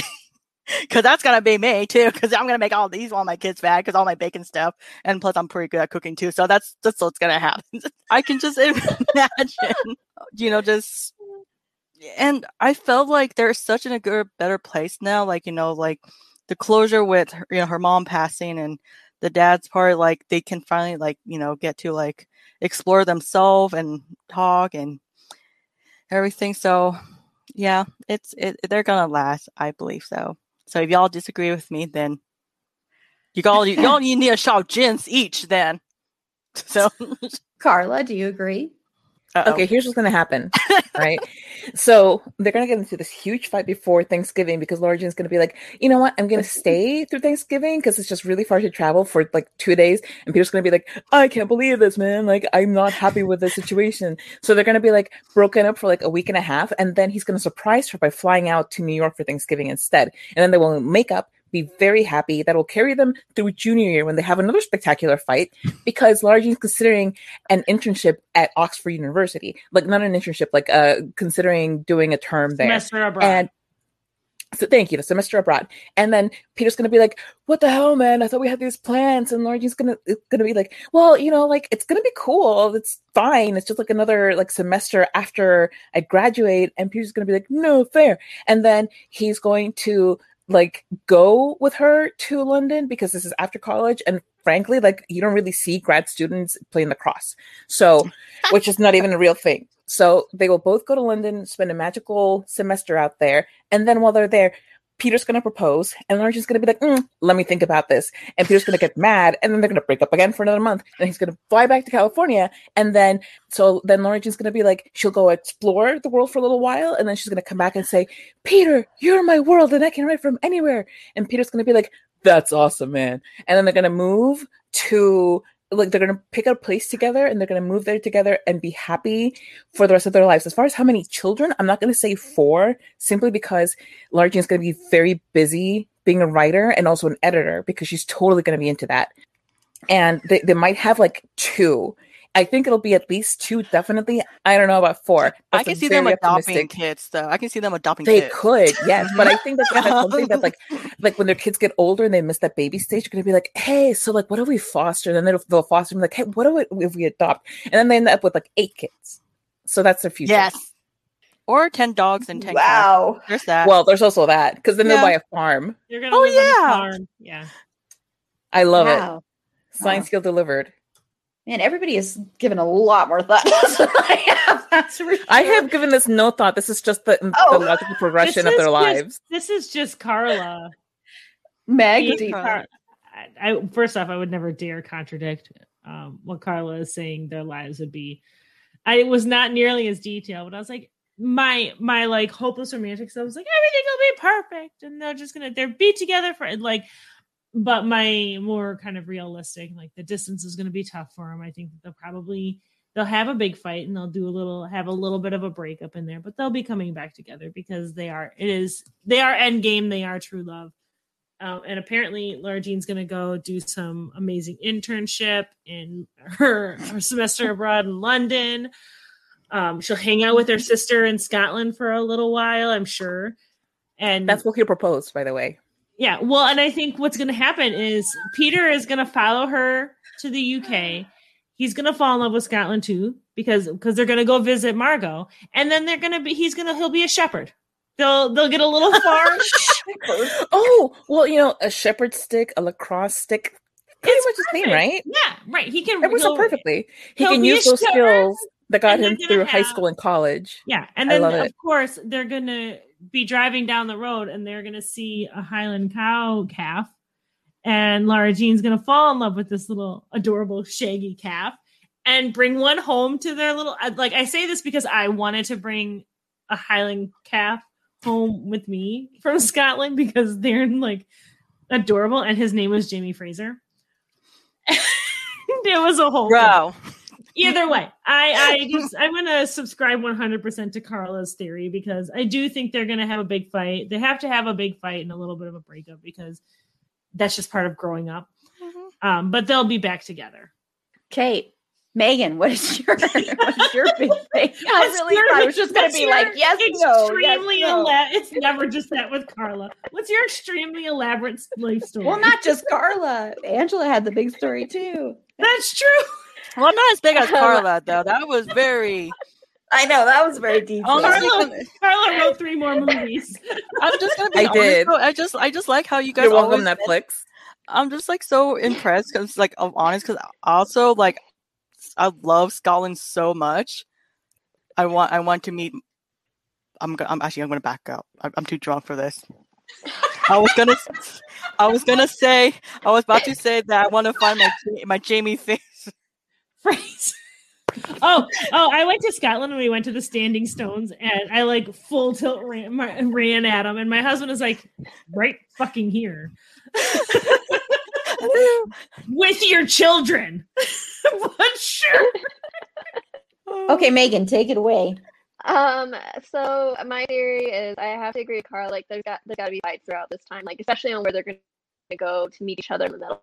Well, that seemed to be like the ending consensus that they were gonna meet in the middle somehow. But where's the middle? The Midwest. And there's only so many fun places in the Midwest. Like I'm sorry, but hey, hey! so unless they go all I the way got it. south, I got an above. I got an like, above Florida ground pool and a bar in my basement. I mean, they could go to Wisconsin for cheese. They can go there and explore the cheese. Like that is one good thing about it.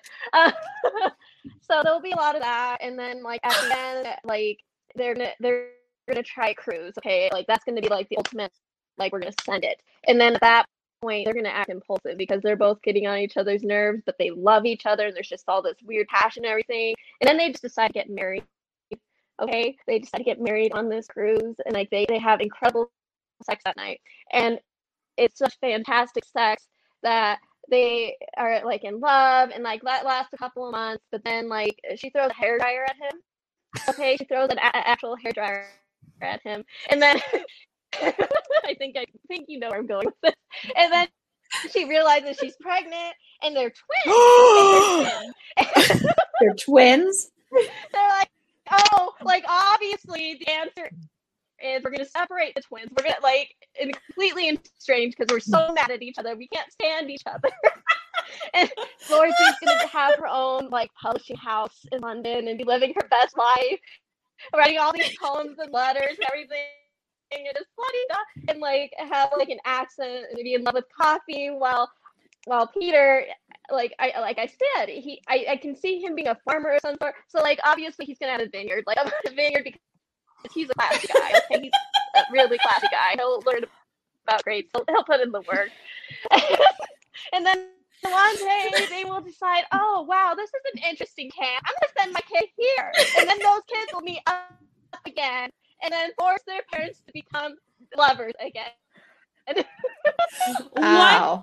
one of my favorite things about us is Erin is like, we're gonna wrap this up quick. 30 minutes ago and just watching Erin's eyes get bigger and bigger.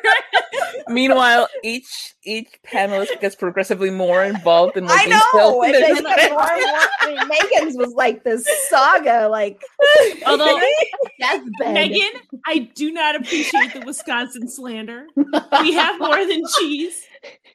We have beer. And I have an above ground It's pool. great cheese though.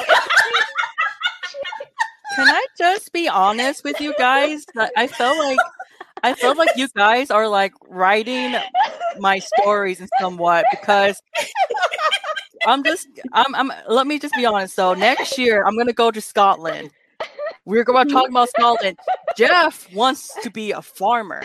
This is amazing. And not only that, not only that, Megan brought up twins. You know what's so funny though? Jeff's mother is is a twin. It's gonna pass on. Oh But Megan, my wait, god! I, I have a quick question for Megan though. Is your movie going to be to all the boys I've trapped before? Suddenly, Peter Kavinsky is going to be played by Dennis Quaid. Tell me you can't Laura with the hair curler hair with the butler being like, I can't do this, I can't do it. And then you see Peter dumbfounded, just completely Lindsay like Lohan is now the bad stepmom. Wow. I mean, you asked Erin, we just delivered. Yeah, I know. I really thought it was going to be like 10 minutes tops. especially with all of us, and then Erin, a how You would long- think I by know. now. I know. I How know. long have you been running this I know. podcast, I know. I know. I know. I should know better than this. still, it still shocks me every time for some reason. I know. I was like, Well, I was gonna say I was like serves you right for an open-ended question, but I was like, no, she asked a strict yes or no question. Do you think they're still together? Four hours later. And that is what happens when Peter dies of old age at 100. and now we're gonna follow their child as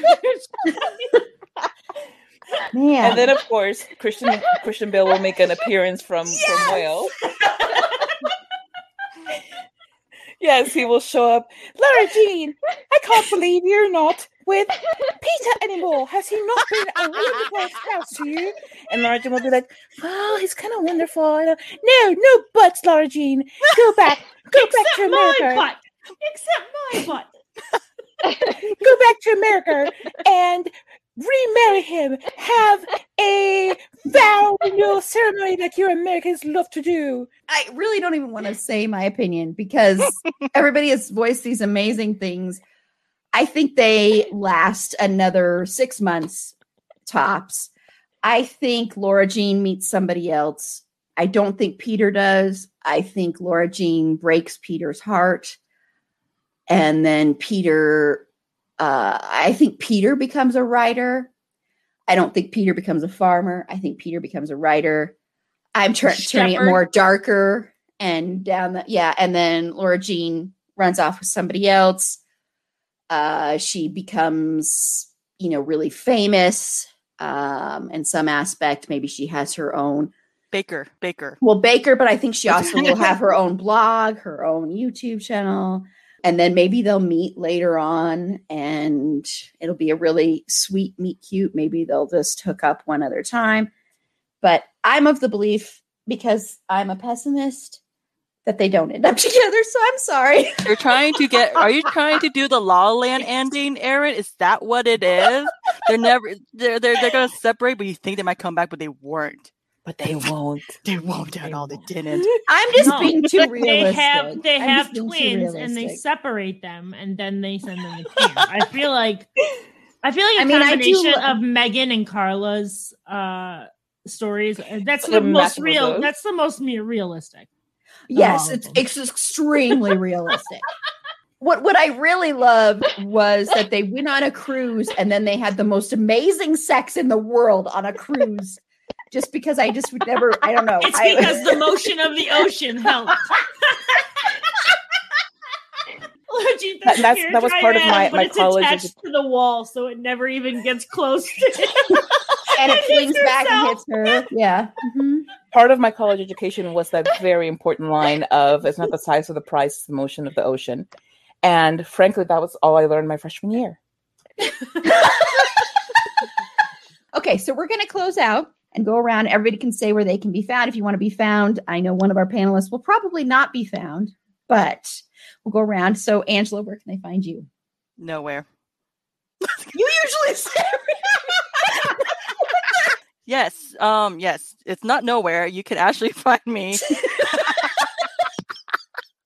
on Instagram. Uh, T O dot K H O N G. Though.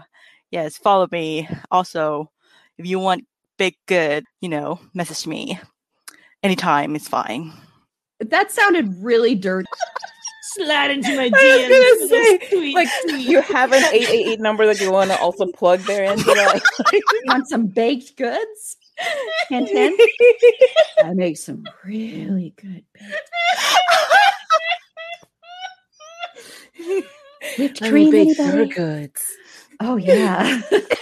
oh yeah. Did I tell you that my most favorite dessert Okay, is cream puff? okay. okay, Carla. Megan that can be found on our podcast, Bedwetter Behead, which you can find on any podcast carrier, the ones that carry good podcasts only, and on primarily on Twitter at Bedwet Behead Pod, on Instagram at bed.wet.behead.pod, and you can look for us on Facebook if you still use that kind of technology. Meg. You can you can find me on the Twitter um at Wisconsinac. W I S C O N S E N N A C H. Otherwise, you can find me basically lurking and trolling all over other people's Twitters. Because that's what I do. And that's I'm so much easier. You're easy. Like Angela's baked goods on a Sunday morning. Well, Meg knows, yeah. I'm easy, like Sunday morning cream puffs, right? yes, ma'am. Okay, Megan, are you remaining my anonymous friend? Talk about cream puff, quick. You can find me uh nowhere actually because I still want to remain anonymous. I enjoy this life. it's my favorite kind of lifestyles. You can find her on It's a Fandom Thing pod, certain episodes that she was. There you go. I really thought you were about to just come out. I mean, not come out, but I thought you were about. to. And this is Erin. You can follow me on Twitter at E April Beauty. The E and the A and the B are capitalized. Be sure to like the show on Facebook at facebook.com slash it's a fandom thing pod. On Twitter at fandom thing pod. No it's in that one. On Instagram at it's a fandom thing pod. If you would like to be a potential interview guest, please feel free to reach out to us at it's a fandom thing pod at gmail.com. Next, tomorrow, actually, tomorrow, we are going to be doing a live broadcast. It actually will end up not being our first live broadcast, probably, but we're going to be doing a live broadcast. Carla's going to be there and Susie's going to be there. And we are going to be talking about the television show Friends. And this could end Carla and I's friendship because we're going to be talking about Ross, who is one of the creepiest characters ever on TV. And Carla likes him. So this could end our whole friendship. So be there live at 6 p.m. Mountain Standard Time. Check our Facebook, Twitter, all that jazz for a link. And then we're also going to be talking about the television show Chuck. It's just going to be Aaron and I talking about that. I know Meg's really sad because she was going to be in that one. And that's something that I've never watched before. So I'm actually starting to watch it. So that'll be a fun one as well. So until next time, remember it's a fandom thing. Black Lives Matter and stop Asian hate.